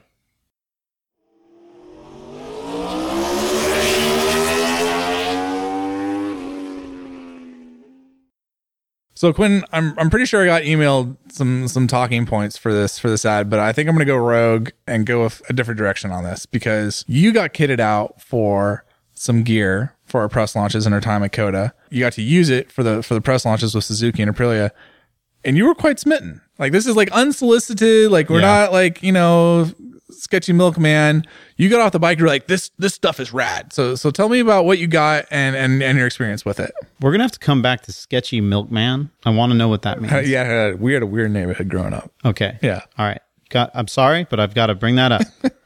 All right. So yes, I have race leathers that are usually beat up, and I have them emblazoned with Ducati. why, why are they why are they Right. beat up? I Where- crashed. I crashed them. Are you a crasher? And the one, the, the the only good set that looks semi decent has Ducati all over it, and it would be. Because that's think the one you've crashed in the least. Let's just preface this, right. It- The least. Because they're, the newest ones, right? So um, the I, I I'm going to a press launch, getting invited, having the privilege to go to these press launches. Like, dude, I'm gonna have to buy a suit, um, and, or or or somehow some way procure a suit that is not branded with another manufacturer, so we can do this. And you brought up, hey, I know some people. Let's let's see what we, We, can do. we got a we got a guy. And we got a a- guy and a gal. And holy crap, did they come through? So I was able to get a uh, Dainese um, Laguna Seca suit, and and we fitted it really well because in the past I'd always used a 52, and I thought, oh, well, I'm a 52 because I'm an average build. Well, this ended up being a 104, which is a a long, a 52 long, and holy crap, did that make all the difference in the world? I don't know. The fact that there is off the rack suits that are that different where I okay this fits way better like notably better than a normal off the rack 52 which is a standard like euro size right so first off that was rad um, second off using the boots the Dainese uh, boots I'm, I can't remember the, the I forget what model. You have the ins though. yeah, go and that was inside the neat leathers. thing. Yeah. I up to this point had been running boots that are outside of the leathers, and they're usually super clunky, difficult to manage, and frankly, I think look goofy. I think they're the torque in boots. Torque in, Yeah, the Well, torque. they're called torque. They're the torque boot, and then there's a torque in and a torque out. Uh, and this- you had the torque ins because they go into the leathers. into the leathers. So this was my first experience with that, and holy crap, did it work well! it's cool, right? It was so comfortable, and there's Velcro in the leathers that Velcro to the top of the boot, so it just stays. I don't know why anyone would want a boot on the outside of the leathers after doing And, this. and then the boots are light and small, and but Not- but not still clunky? super structural. So that was neat. Yeah. I was pretty stoked by that. Um, the gloves, which are gnarly and with titanium and stuff and, and set in them, and that was really cool. Dainese gloves that were pretty rad, and they broke in. And all this stuff broke in like like it was almost like it didn't need to be broke in. I did a street ride. Uh, a couple few hours with the gloves on because that actually can be really problematic. If I you get to a track Yeah. and your gloves aren't broken, you will have issues. And I still that I, I you still takes it takes like super getting sweaty and gnarly to get them really fit to you. There's only that's the only way it happens. Sure. um, but you definitely still- can't judge a pair of gloves on your first wearing of them. No, you gotta got them like like a week. you got to run them. So Yeah. I did, and it was great. And then the AGV helmet, which was really good, like surprisingly good. Uh, Uh, you were I- in the Corsa R, I believe. and it was are you kidding me? This is amazing right? So i uh, was pretty stoked by all of the gear every single thing because i got immediately comfortable didn't have any issue. Back protector chest protector right in no issue. Uh, ambulatory all the way all the feelings all the, all the goods. It was really cool. And then the helmet was very slippery and you could you could tell um, after wearing d- other different helmet manufacturers for a long time it was amazing how aero um, that helmet was and great feeling. And then with the um, the Pinlock on the screen was also pretty cool too. So um, all the gear the fact that it all worked in synchronicity was of note and that it was all super comfy right off the bat and it looked of course it looked wicked right? It made your butt look pretty good. Yeah, I just wanted to bring it up because I just remember I forget what bike you hopped off of, but you were something like, "Dude, these leathers are rad. This was awesome," and it was the most unsolicited kind of thing you could you could possibly say about a Yeah, product. And I just sure. want to make sure we shared it with everyone because it's like you know, sit here and it's like, yeah, okay, guess who's paying our lunch today? But like no it's legit they're paying for our lunch because we believe in the product. yeah for sure So so if if if that compels you to go find out more, Dainese has corporate owned stores that are full of only Dainese and AGV gear. They're in San Francisco, Orange County, and Chicago with stores coming in Orlando, uh, New York, and Los Angeles soon. So go there and you'll find a store full of specialists in this gear. They'll get you fitted up, get you rock and rolling, just like they did with Quentin. And the boots were really that the the left hand boot was made it really easy to put the kickstand up. Oh wow, did it? That's great. Just ruin that ad.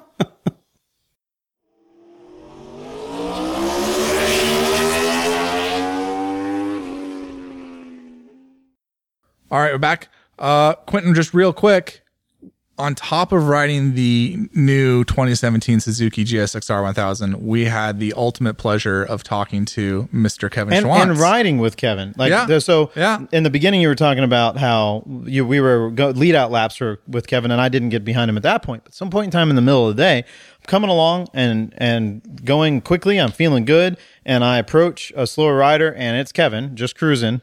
So I get up to Kevin and I'm like, what the, what the heck's he doing? I'm like, oh, I forgot. He's an instructor. He's been doing, he had the Kevin Schwantz road racing school for a long time. And he has his mirror and he's looking at me. So I approach him fast, but then I'm not about to try and, you know, I'm, I'm, I'm having fun. And I was, I was like, uh, I don't know. Does he want me to pass him? All right. Well, I'll just follow him. And he, and he immediately wicks it up because he sees me in his rearview mirror and I get a lap with Kevin, which was superb to, to see wh- where I was going fast and where I was going slow and how I was going. And it was really cool. Talk about a, I mean, there's not too many people I, I have idolized in racing. Uh, he's definitely one. I think number one because he's from Texas. Number two because he's Kevin Schwantz. He's like the coolest of all of the racers. He seriously is very personable, very likable. Uh, When we sat down and talked with him, it was just like bullshitting with friends. That was really neat.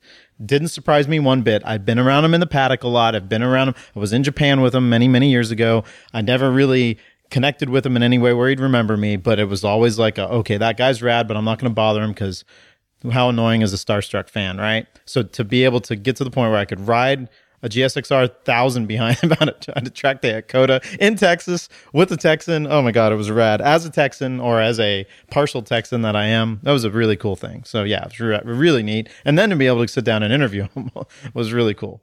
Yeah, yeah. So we'll let you listen to that. Uh, just before we're warned, we are literally in the pit box at COTA, so there's some bikes and stuff going by, and they're still breaking down It's uh, ambiance. the MotoGP race behind us. So not not quite studio quality, Ambiance. but It's but ambiance. it's got a little patina for you to enjoy. For sure. Yeah, yeah. Okay, we'll let you to it.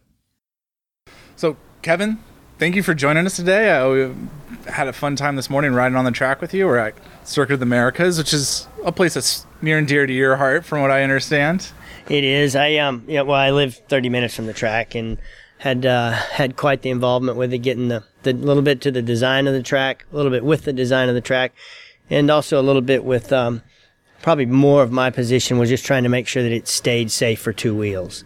I um. You know, anytime we you make a corner. Uh, they want to bring guardrail right up to the edge of the track because that's better, and that's what the cars need, and that's what the cars want. And every, all all anybody's really concerned about is what F1 needs.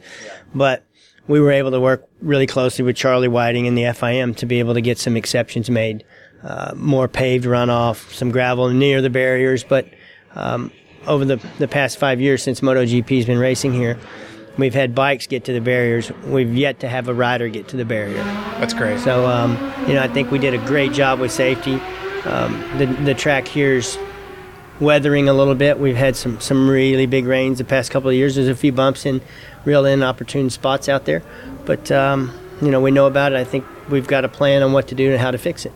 Well, I think the circuit put on a great show this weekend for, for MotoGP, and the fans enjoyed it, and we saw some great racing. So I, I hope that we see the, the contract renewed and MotoGP in America and all that good stuff. Yeah, I um, I don't know. If, I don't know it for fact, but I, I think I heard that MotoGP has renewed their contract here.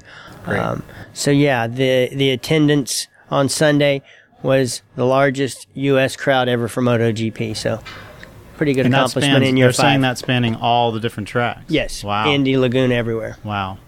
Well, you know, tell you about the, the bumps, and we're uh, Jensen and I are getting the opportunity to ride here. Jensen's been here before on a different machine. I had never been here before, even though I'm from College Station. Uh, so I I've been itching to get here for a long time. I, I noticed the bumps, sure.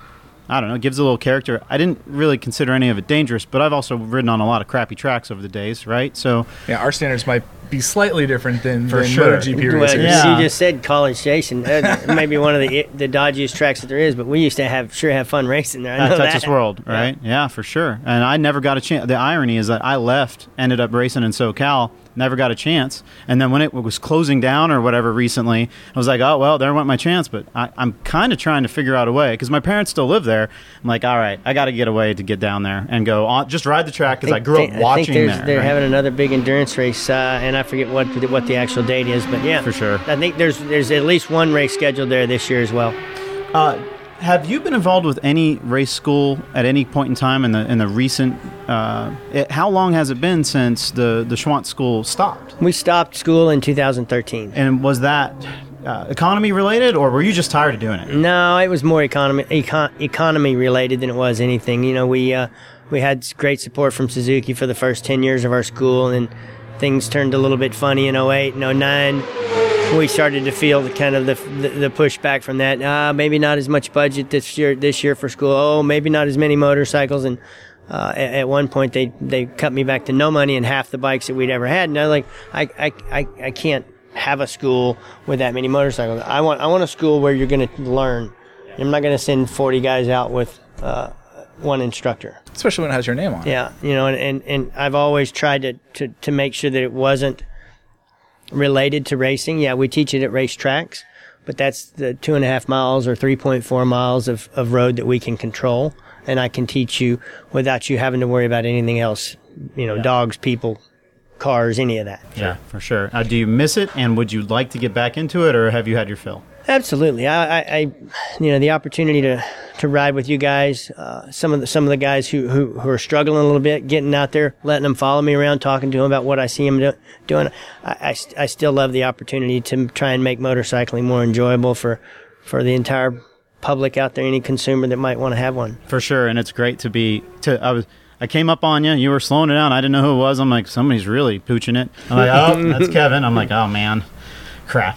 All right, well, uh, this will be interesting. I want to see. Uh, yeah, and sure enough, you just eased. It was interesting to see. And having been a, a track instructor up in the Northwest myself, you're used to riding with mirrors and gauging the pace. And I, I saw it doing you, you doing what you were doing, and I was like, oh, this is rad because you were just easing in, and you went way too fast a couple times, and I was just having to like, okay, don't I, I don't need to to keep up. But Yeah. boy, do I really want to try and, and figure out what that line is and watch where you're shifting. Mm-hmm. Uh, that's one thing that's nice about riding these bikes without quick shifters. You can actually watch where people are shifting, Yeah. which was really cool to be able to see. Definitely unsettles that bike. Yeah, no doubt, for sure. So anyway, I appreciate that, and it was really cool to, to be able to.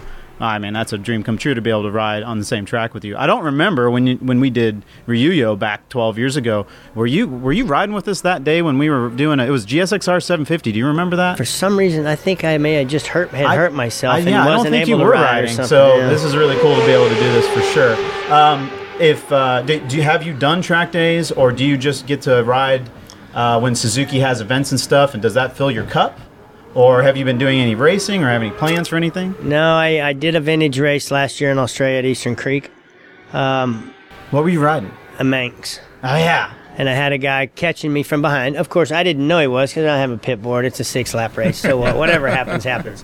I was mixing it up with some of the class in front of me. I, no, no, no. Anyway, went over the hill at corporate and, and hit, went to hit the apex of, of the, the turn. And um, this guy had, I guess, looked to, to pass me there, which is one of the most dangerous places on the track to try and do something, especially if you don't quite pull it off. And he, he didn't quite have the room. And when I got right back to the apex, he was at the back wheel of my motorcycle and somehow on his bike found a way, a, vintage bike, so something in the same class as a Manx. He found enough front brake to flip the bike over the tail section of my oh, motorcycle, Oh, wow. never touching me. Wow. Just cartwheeled right Never over you, huh? touching me. A broken arm, broken leg, bunch of broken ribs. 52 year old man in the hospital, and I'm, I'm sorry, but I can't remember his name. Um, in the hospital, and what were we racing for? yeah. A, a, a- you know, a, Yeah. a trophy. Glory, it's glory. It's and vintage I, uh, racing I- you glory. know, I, I, I, I d- the guy who owned the bike came over and said, "Oh, did he hit you? Did he hit you?" And I was like, "What- "Did who hit? What, what are you talking about?" you didn't even know what happened. Watch this video. And I was like, he showed me the video. And I almost threw up. It made me sick to my stomach. Thinking at that corner, going over the hill around the corner, probably going 80 miles an hour, and it's still going away from you. So it would have been one of those snap the bike sideways. May as well have thrown me off the top of that tent at 80 miles an hour. And I just thought, you know what? I don't, I don't, I don't, I don't want to, I don't, I, that, I love this. I still crave every. I mean, every minute that I'm out on the track, I, I, I love, but I don't want to have to be looking back. Because you all the know time. you're a target, and some you're right. You are as the oh well, I'm out on the track with the world champion. I Look, he's passed go- Kevin Schwantz. He's going slow in that corner. I'm going to get him They're right. going to take his world championship away and give it to me. I know it if I can Yeah, beat him. You know, and it was the, the strange part about it is it was the fourth lap of a six lap race. I was like, hold on, we still had a third of the lap left, plus two more. If you were catching, if you were catching me a half second lap, wait and do it on the brakes going into the next corner, or drive by me in a straight line, or whatever. I mean, it wasn't the last lap, the last turn, and it sure wasn't a world championship. Interesting machine though. So right? anyway, I, I was supposed to go to Goodwood in Okay. in September, I think, for the revival and race, and I spent every day, the rest of the time I was in Australia, and the whole rest of my woken moments trying to get over that and think, uh, you know what, I'm going to go to Goodwood. I can rate. And I just uh, the two days before I was even supposed to leave, I Goodwood said, is just a, a hill climb, you don't go with other no, people, no, no. right? Goodwood Festival. Oh, Festival is a geez, hill climb. sure. The revival is Okay. a team race now. Yeah, okay, got and it, I sorry. just, I, I, uh, two days before, I called Marnie and said, "Hey, I said, you know what? I, I, I can't do it." She said, "What do you mean?" I said, "This, you know, I've been, this has been in my head, and I can't, I can't get it out." I said, "I just call him, tell him, tell, tell Lord March, I'm sorry uh, to to have left him looking for a rider this la- this late before the event, this close to the event." But my, my mind's, my heart's just not in it anymore. You still riding trials? Absolutely. A, a, a lot, or Not a lot. I got whenever you can? two gas gas and an OSSA in the garage. Do you? And is there? There's a bunch of riding areas in in we, we actually Central we actually have a motorcycle park. As a crow flies from my house, it couldn't it couldn't be two miles away. It takes me 20 minutes to get there because I get down the lake, across the lake, back down, come back. So you go off road the whole. You take your gas gas. No, I put it, I got to put it in the truck to get there. Got it because you have to go around. All right, fair enough. Yeah, I'd seen you. at- I think it was at. What's the thing in Luckenbach every year? There's yeah, a, they do. A, they do. A, a- it's a big vintage motorcycle show, and they do a they do a trials event there. Some guys ride old stuff. Some Sure. guys ride modern stuff. and that's what I- you're on. All the things I you like I like riding old style sections on modern stuff. um, you know, it's this hopping and this jumping and this bouncing the bike to get it to you know the, the trials trials nowadays. You go off a big rock ledge, you get to the bottom and you, there's a barrier and you've got to you got to turn the bike 180 degrees Yeah. by hopping. You can't. You, you, there's not enough room to make No, the turn. You sure. just So you got to be and- balancing and hopping and making. And then if you dab, you get points down, yeah, right? and, and I'm not much on the hopping side of things, so that's why I like the old layouts where it's it's keep forward progress rolling the whole time. You you, you can stop with the clutch, but you're not allowed to. You're not allowed to hop the bike at all. so that fills your cup a little bit to get on a motorcycle my, and play my around. mountain bike and that same type of you know the woods riding really enjoy that stuff i've got a KTM Freeride that um, single track stuff tight technical rocky stuff like we have out in the hill country here is just it's the perfect bike for it nice softly tuned 252 stroke 190 pound bike it's a lot of fun one of the things we are hoping to do this year is go to Suzuka. And I know you've raced at the eight hours before. How'd you get talked into that? You know, it's funny because I, I kind of talked myself into it. I was like, hmm. I, had gone to the eight hour, I think, in 2012, or I'd been in Japan for something, and Yukio Kagayama came up and said, Hey, he says, why don't, uh, you doing much riding? I said, You know, I'm doing a little bit. He says, why don't, why don't we try and do the eight hour? I said, Hmm, just me and you? I said, There's no, there's no way.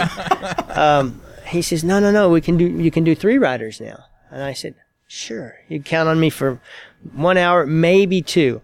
So leading up to that, I did a bunch of 600 endurance racing, raced College Station, raced NOLA, raced all kinds of different places, but I only ever did it on a 600. And I thought, but that's got my racecraft back, it's got my depth perception, you know, I've got kind of back feeling pretty good. And um, got to Suzuka and riding my motocross bike, riding my mountain bike, 170 on my heart rate's about as high as it gets. First couple laps at Suzuka, had my heart rate monitor at 185 up the back straightaway.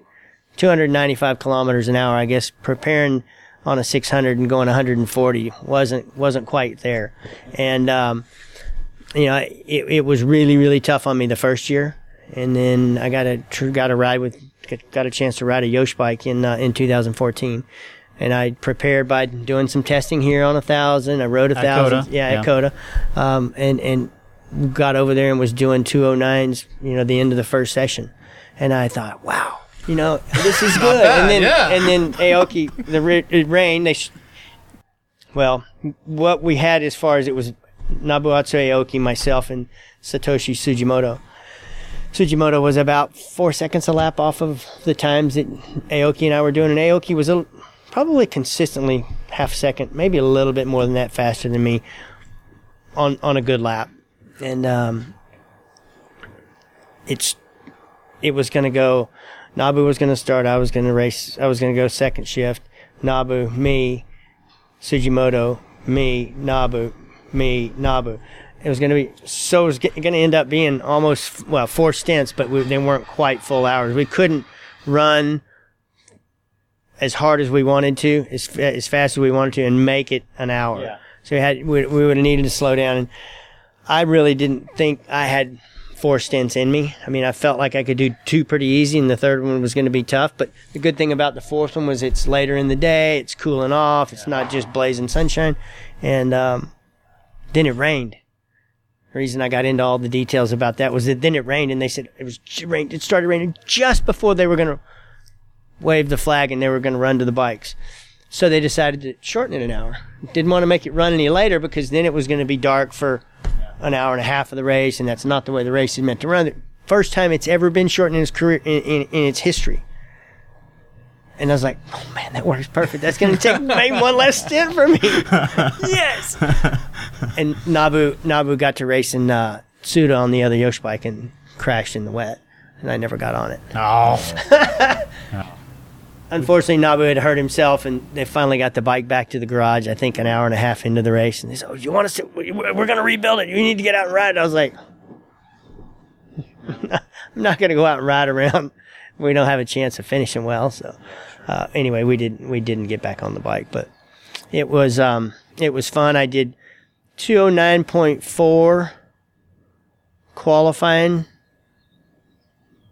94, 95, my last year there. That was my my last Grand Prix, and I did about almost identical time to what I did on the ah. thousand, with a new chicane added to it and different different last chicane, a couple different things different about the track. But I mean, the times were they couldn't have been more than a half second apart.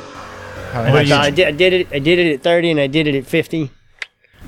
Job Done, done. done, not again. Yeah, as much as I'd like to have a Suzuka eight-hour first place trophy, I'm not that bothered. at that time, I can't recall. I know a lot of uh, GP racers were doing double duty. They'd go to Suzuka, and you did you never get a chance, or did you never want to, or did they no, never have a I did it nonstop from '85 to '92.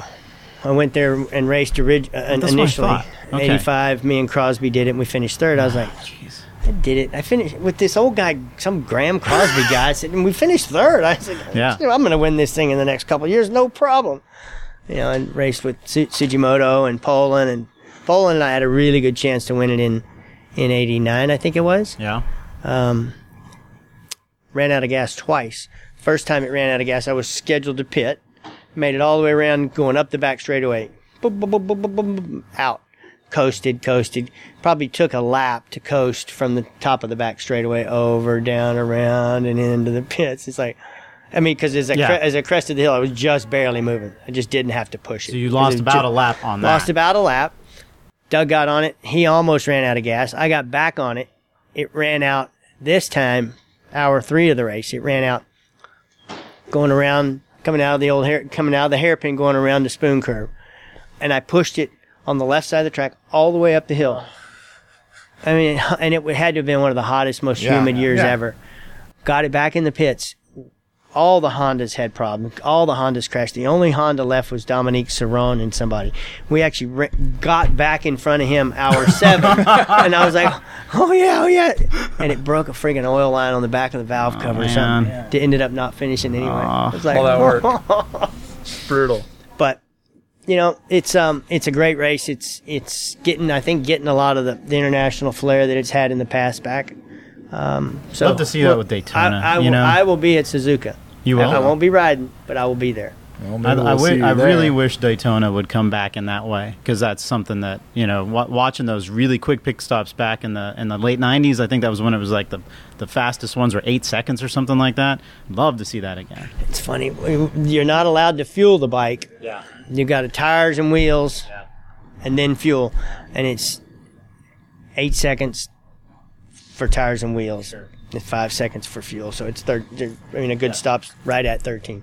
To fill the tank is a, only allowed a 20 liter tank or 24 liter tank now. I forget what it is. So you can't run a eight gallon or 10 gallon tank and just go out there and plod around forever. no, it's such a spectacle when you can see those fast ones, Oh. and it's tough to find video of them even on YouTube. It's Yeah. tough to find the really nasty ones where My I had I had a bunch on my phone because I was videoing the stops trying to see if saw anything that they could maybe do better, and uh, my last phone went in the went in the lake when I was fishing. So. and I guess I hadn't backed up recently enough. I didn't get uh, didn't get any of it on the on my computer.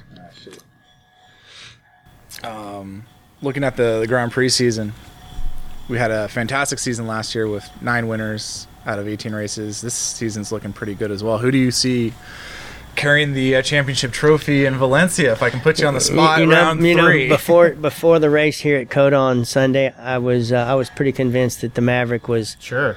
was uh, was unstoppable. yeah, and um, we saw yesterday he's he's human too. He does make mistakes, and it's funny because that you guys have both seen the black marks where Yeah. he, went- where Oh, he yeah. crashed, Yeah. and it's like there's nothing there. And I and I asked Wilco Zeelenberg and Maio Meregalli both, what does the data say? It says same line, same speed, same lean angle, everything, nothing any different.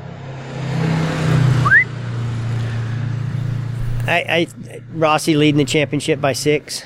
Um, Is he now? I didn't. Yeah. Even, I didn't even see that. I thought I was thinking. I was trying to do the math in my head. I'm like, he might be leading. I haven't even had a chance by to look. six over over Lorenzo or by over Maverick and Maverick's twelve more in front of uh, Marquez. Marquez. Yeah. So it's going to be a fight, you know. And I, the I, I, I don't know that Vale has that single lap speed that the Maverick or Marquez can find, but the risk, the risk to get there, is is um you know we've we've seen it bite Mark and Maverick already this season. We're only only done with three rounds, so I think I think Valentino's learned a lot. Um, not that he isn't probably well versed on absolutely everything there is to know about racing a Grand Prix bike, but I think last year trying to trying to elevate his game to, to, to run with the younger guys made him on, got him on the ground a few times, and he's he's hardly ever crashed in, in a yeah, in the season. past, yeah. So I, I think I, have, I don't know this because I've spoken to him, but I just think that he's probably learned that by now. That you know what, if I just stay upright and get points every weekend, I go back. He's probably gone back and calculated the past seasons and seen what's happened and gone. You know, if I'd have just just finished third there, I don't I don't want that. You know, I, I, just feel like he's gonna let those other two young kids fight it out, and I think there'll probably be some more uh, DNFs for them. And I think Rossi's just going to be there to pick up the pieces. Championship wise, you know, you get one of them on a roll like Marquez has gotten on in the past and just win race after race after race after race. Yeah, it's going to be tough, but I think the excitement that's there and trying to figure out where those Ducatis are finally going to come good. Um, you know, when when's the Suzuki going to get turned around a little bit? I think Iannone complained about the bike all weekend. I mean, when I asked him on Thursday, hey, how is ah, he says, oh, it's the bike won't stop, the bike won't go, the bike won't turn, the bike won't this. He goes, but on the very edge of the tire, middle of the corner, I'm eight miles an hour faster than anybody. All right, that's an that's an Iannone quote. Good. and and then then and then at the the end of the race yesterday, he was doing. He was one of the last guy. He he w- may have been the last guy in the fives. Had Rossi not done a two oh five point seven next to the last lap of the race, Iannone would have been the last guy in the fives. Well, hold on, it can't be that bad. Yeah. Anyway, don't know. Riders. What do you, what do, you do with them? What are you gonna do? With what do them, you right? do yeah. with them? Yeah, yeah. So you think Valentino has a shot at the end of I, it? I really You're- do. I, I think the I think the level that Maverick and Mark are going to go try and play at weekend in weekend out, going to sneak up and get them maybe each one Yeah. more time. Sure. Old age and treachery. Yeah. Ooh, that's, That's- that's, that's what I'm looking what I'm forward thinking. to. That's Old exactly age and treachery. thinking. we were talking we were talking uh, on the track PA on Saturday with Tim Kopra, the astronaut, Yeah. and he said a lot of what happens at NASA is all about risk mitigation. And I said that's exactly wh- that's exactly what I think Rossi is is doing right now. Is he, he's he's mitigating that risk. He's like, you know what, I could I can go a little bit faster, but I don't. Maybe maybe I get it for a lap. Maybe I get it for two. But I don't need to plan on trying to do that all the time because there is that opportunity uh, to make a mistake. So I'm risk mitigating out there today. I'm like, all right, I know I could be screaming through turn whatever in the lower gear and then almost getting the rev limiter. But if I just stay in the taller gear, because this Gixxer has the brrr to go and go through second, it. second and- works a whole lot better. Oh my and a whole lot less right? nerve And it's so much smoother and easier, and right. So, oh yeah, B mode. Yeah, B mode's great. It's just smoother and easier, and I literally am going faster by go, you know, slowing down to go faster, right? So it's that's what I'm like. I don't want to put this thing on the ground. I'm I'm just a journo, right? Anyway, so, so yeah, risk mitigation is something we all do a lot. Absolutely. Kevin, it was interesting seeing you involved a lot with the, the marketing materials of the new Gixxer 1000. Um, how involved were you in its development? Did they bring you in for feedback? Did you get to ride some early prototypes or development bikes? Can you can you even tell us anything? Absolutely none. Oh, wow, okay. Um, I was told to, to get to Buttonwillow because I needed to ride this because I was going to have to start talking about it. Yeah. um, and then I got then I got to go to Australia and ride it four days in a row there. So, um, Okay. It's I'm I'm the GSX-R brand ambassador for the world now. Um, we're going to go to Jerez, going to go to uh, Sachsenring, going to go do a couple different vintage vintage events, all with support from Suzuki to try and help push push push this new bike and um, you know let let let the world know how good it really is. I tell you what I want is to get on the R version, of course, right? I love the stock. I'm surprised how much I love it, but I, I want that quick shifter, and I want to see what all the v- electronics packages will do, and all that. You know, my brain goes into that It- mode. it's for funny sure. because this th- ride ride this ride this the standard model and it it brings you know racing a 500 even before they had electric shifters. You, eh, okay, got it. Yeah, eh, Damn, I thought I used to be able to do this a whole lot smoother than that. Yeah. Another funny story that comes in there is Ben Spies and myself. He was at I forget what race it was, and uh, maybe it was Infineon. He was riding, still riding a 600, trying to ride a 600 in the superbike, and he just, you know, like third or fourth lap of the race, just started going backwards. He got, in. he's like, I was like, what happened? What happened? He's like, oh, the electric shifter quit working. I was like, do what? well, now I guess I, kind of know how it feels. You get used to using one and don't remember that you got to do so much stuff with your wrist and, or just, you know, touch touch the clutch. Um, it's kind of hard to re- remember that. Yeah, you you got to be able to do that. I, I had Aaron Gobert one time at some. It was at Daytona, first race of the year. So the the the wire to the shifter had gotten routed in such a way that it got clipped when somebody did a, a front sprocket change. So I did the front sprocket change, or or my crew chief did, or whatever. Clip the wire. He goes out. It's not working, and this was like right before the race. And he was so he was despondent. And he could he couldn't he couldn't ride the thing right. And um, you know, unfortunately, his clutch burned up on the start on the line. What do you know, right? Pl- clutch just fried, and it was bad. So he didn't he didn't get to, to do the race, and man, I was all bummed. I was thinking, I wonder how bad it would be for me after having been on. But this type of thing, like going out and riding, this is the first time I've been on a bike like this without a quick shifter in a while. Like every time I've been on a bike at A48 with a quick shifter, yeah, you get spoiled. You get spoiled. Eh, slipper clutches, cl- quick shifters, Absolutely. you get Everything. spoiled Traction big time. control, So. all of it. Yep, Will we see you back on the track this afternoon? Or are you taking off? absolutely. No, I'm- Good. Good. Okay. got out got out of my leathers because I knew we were going to have an hour, hour and a half, and I'll put them back on and go out and play some more. Right on. Look forward to it. Absolutely. Yeah. Thank you for joining us and, Thanks, and talking guys. with That was great, great fun. yeah. We'll see you out on the track. All right, see ya. Okay, Quentin. Uh, that was quite the show. A lot of going on there. A lot of riding Suzuki's, talking Suzuki's, high fiving Suzuki's. Um, big thanks to Suzuki Moto America for for inviting us out to to Austin to ride their new superbike. I think they did a pretty good job. Yep. And uh, big thank you to Kevin Schwantz for taking time out of his day to talk to us.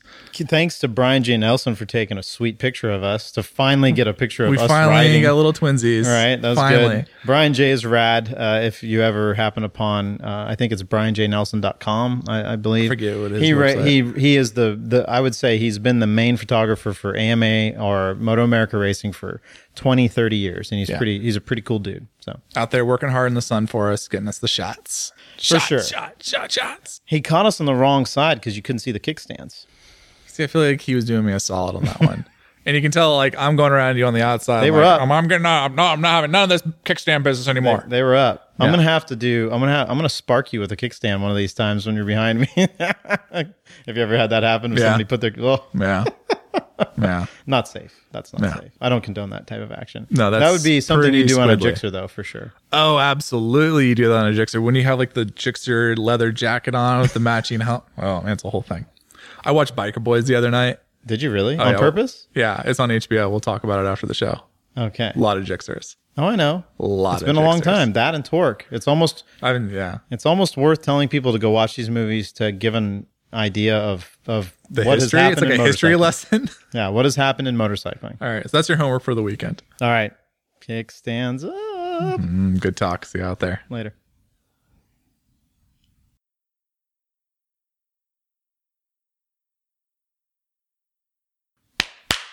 Clap on. Every time you do that, you're you almost look like like you're gonna like Like like like, like, a, like Yeah. a seal. Give me my herring. Ah. I don't think that's the sound a seal makes. no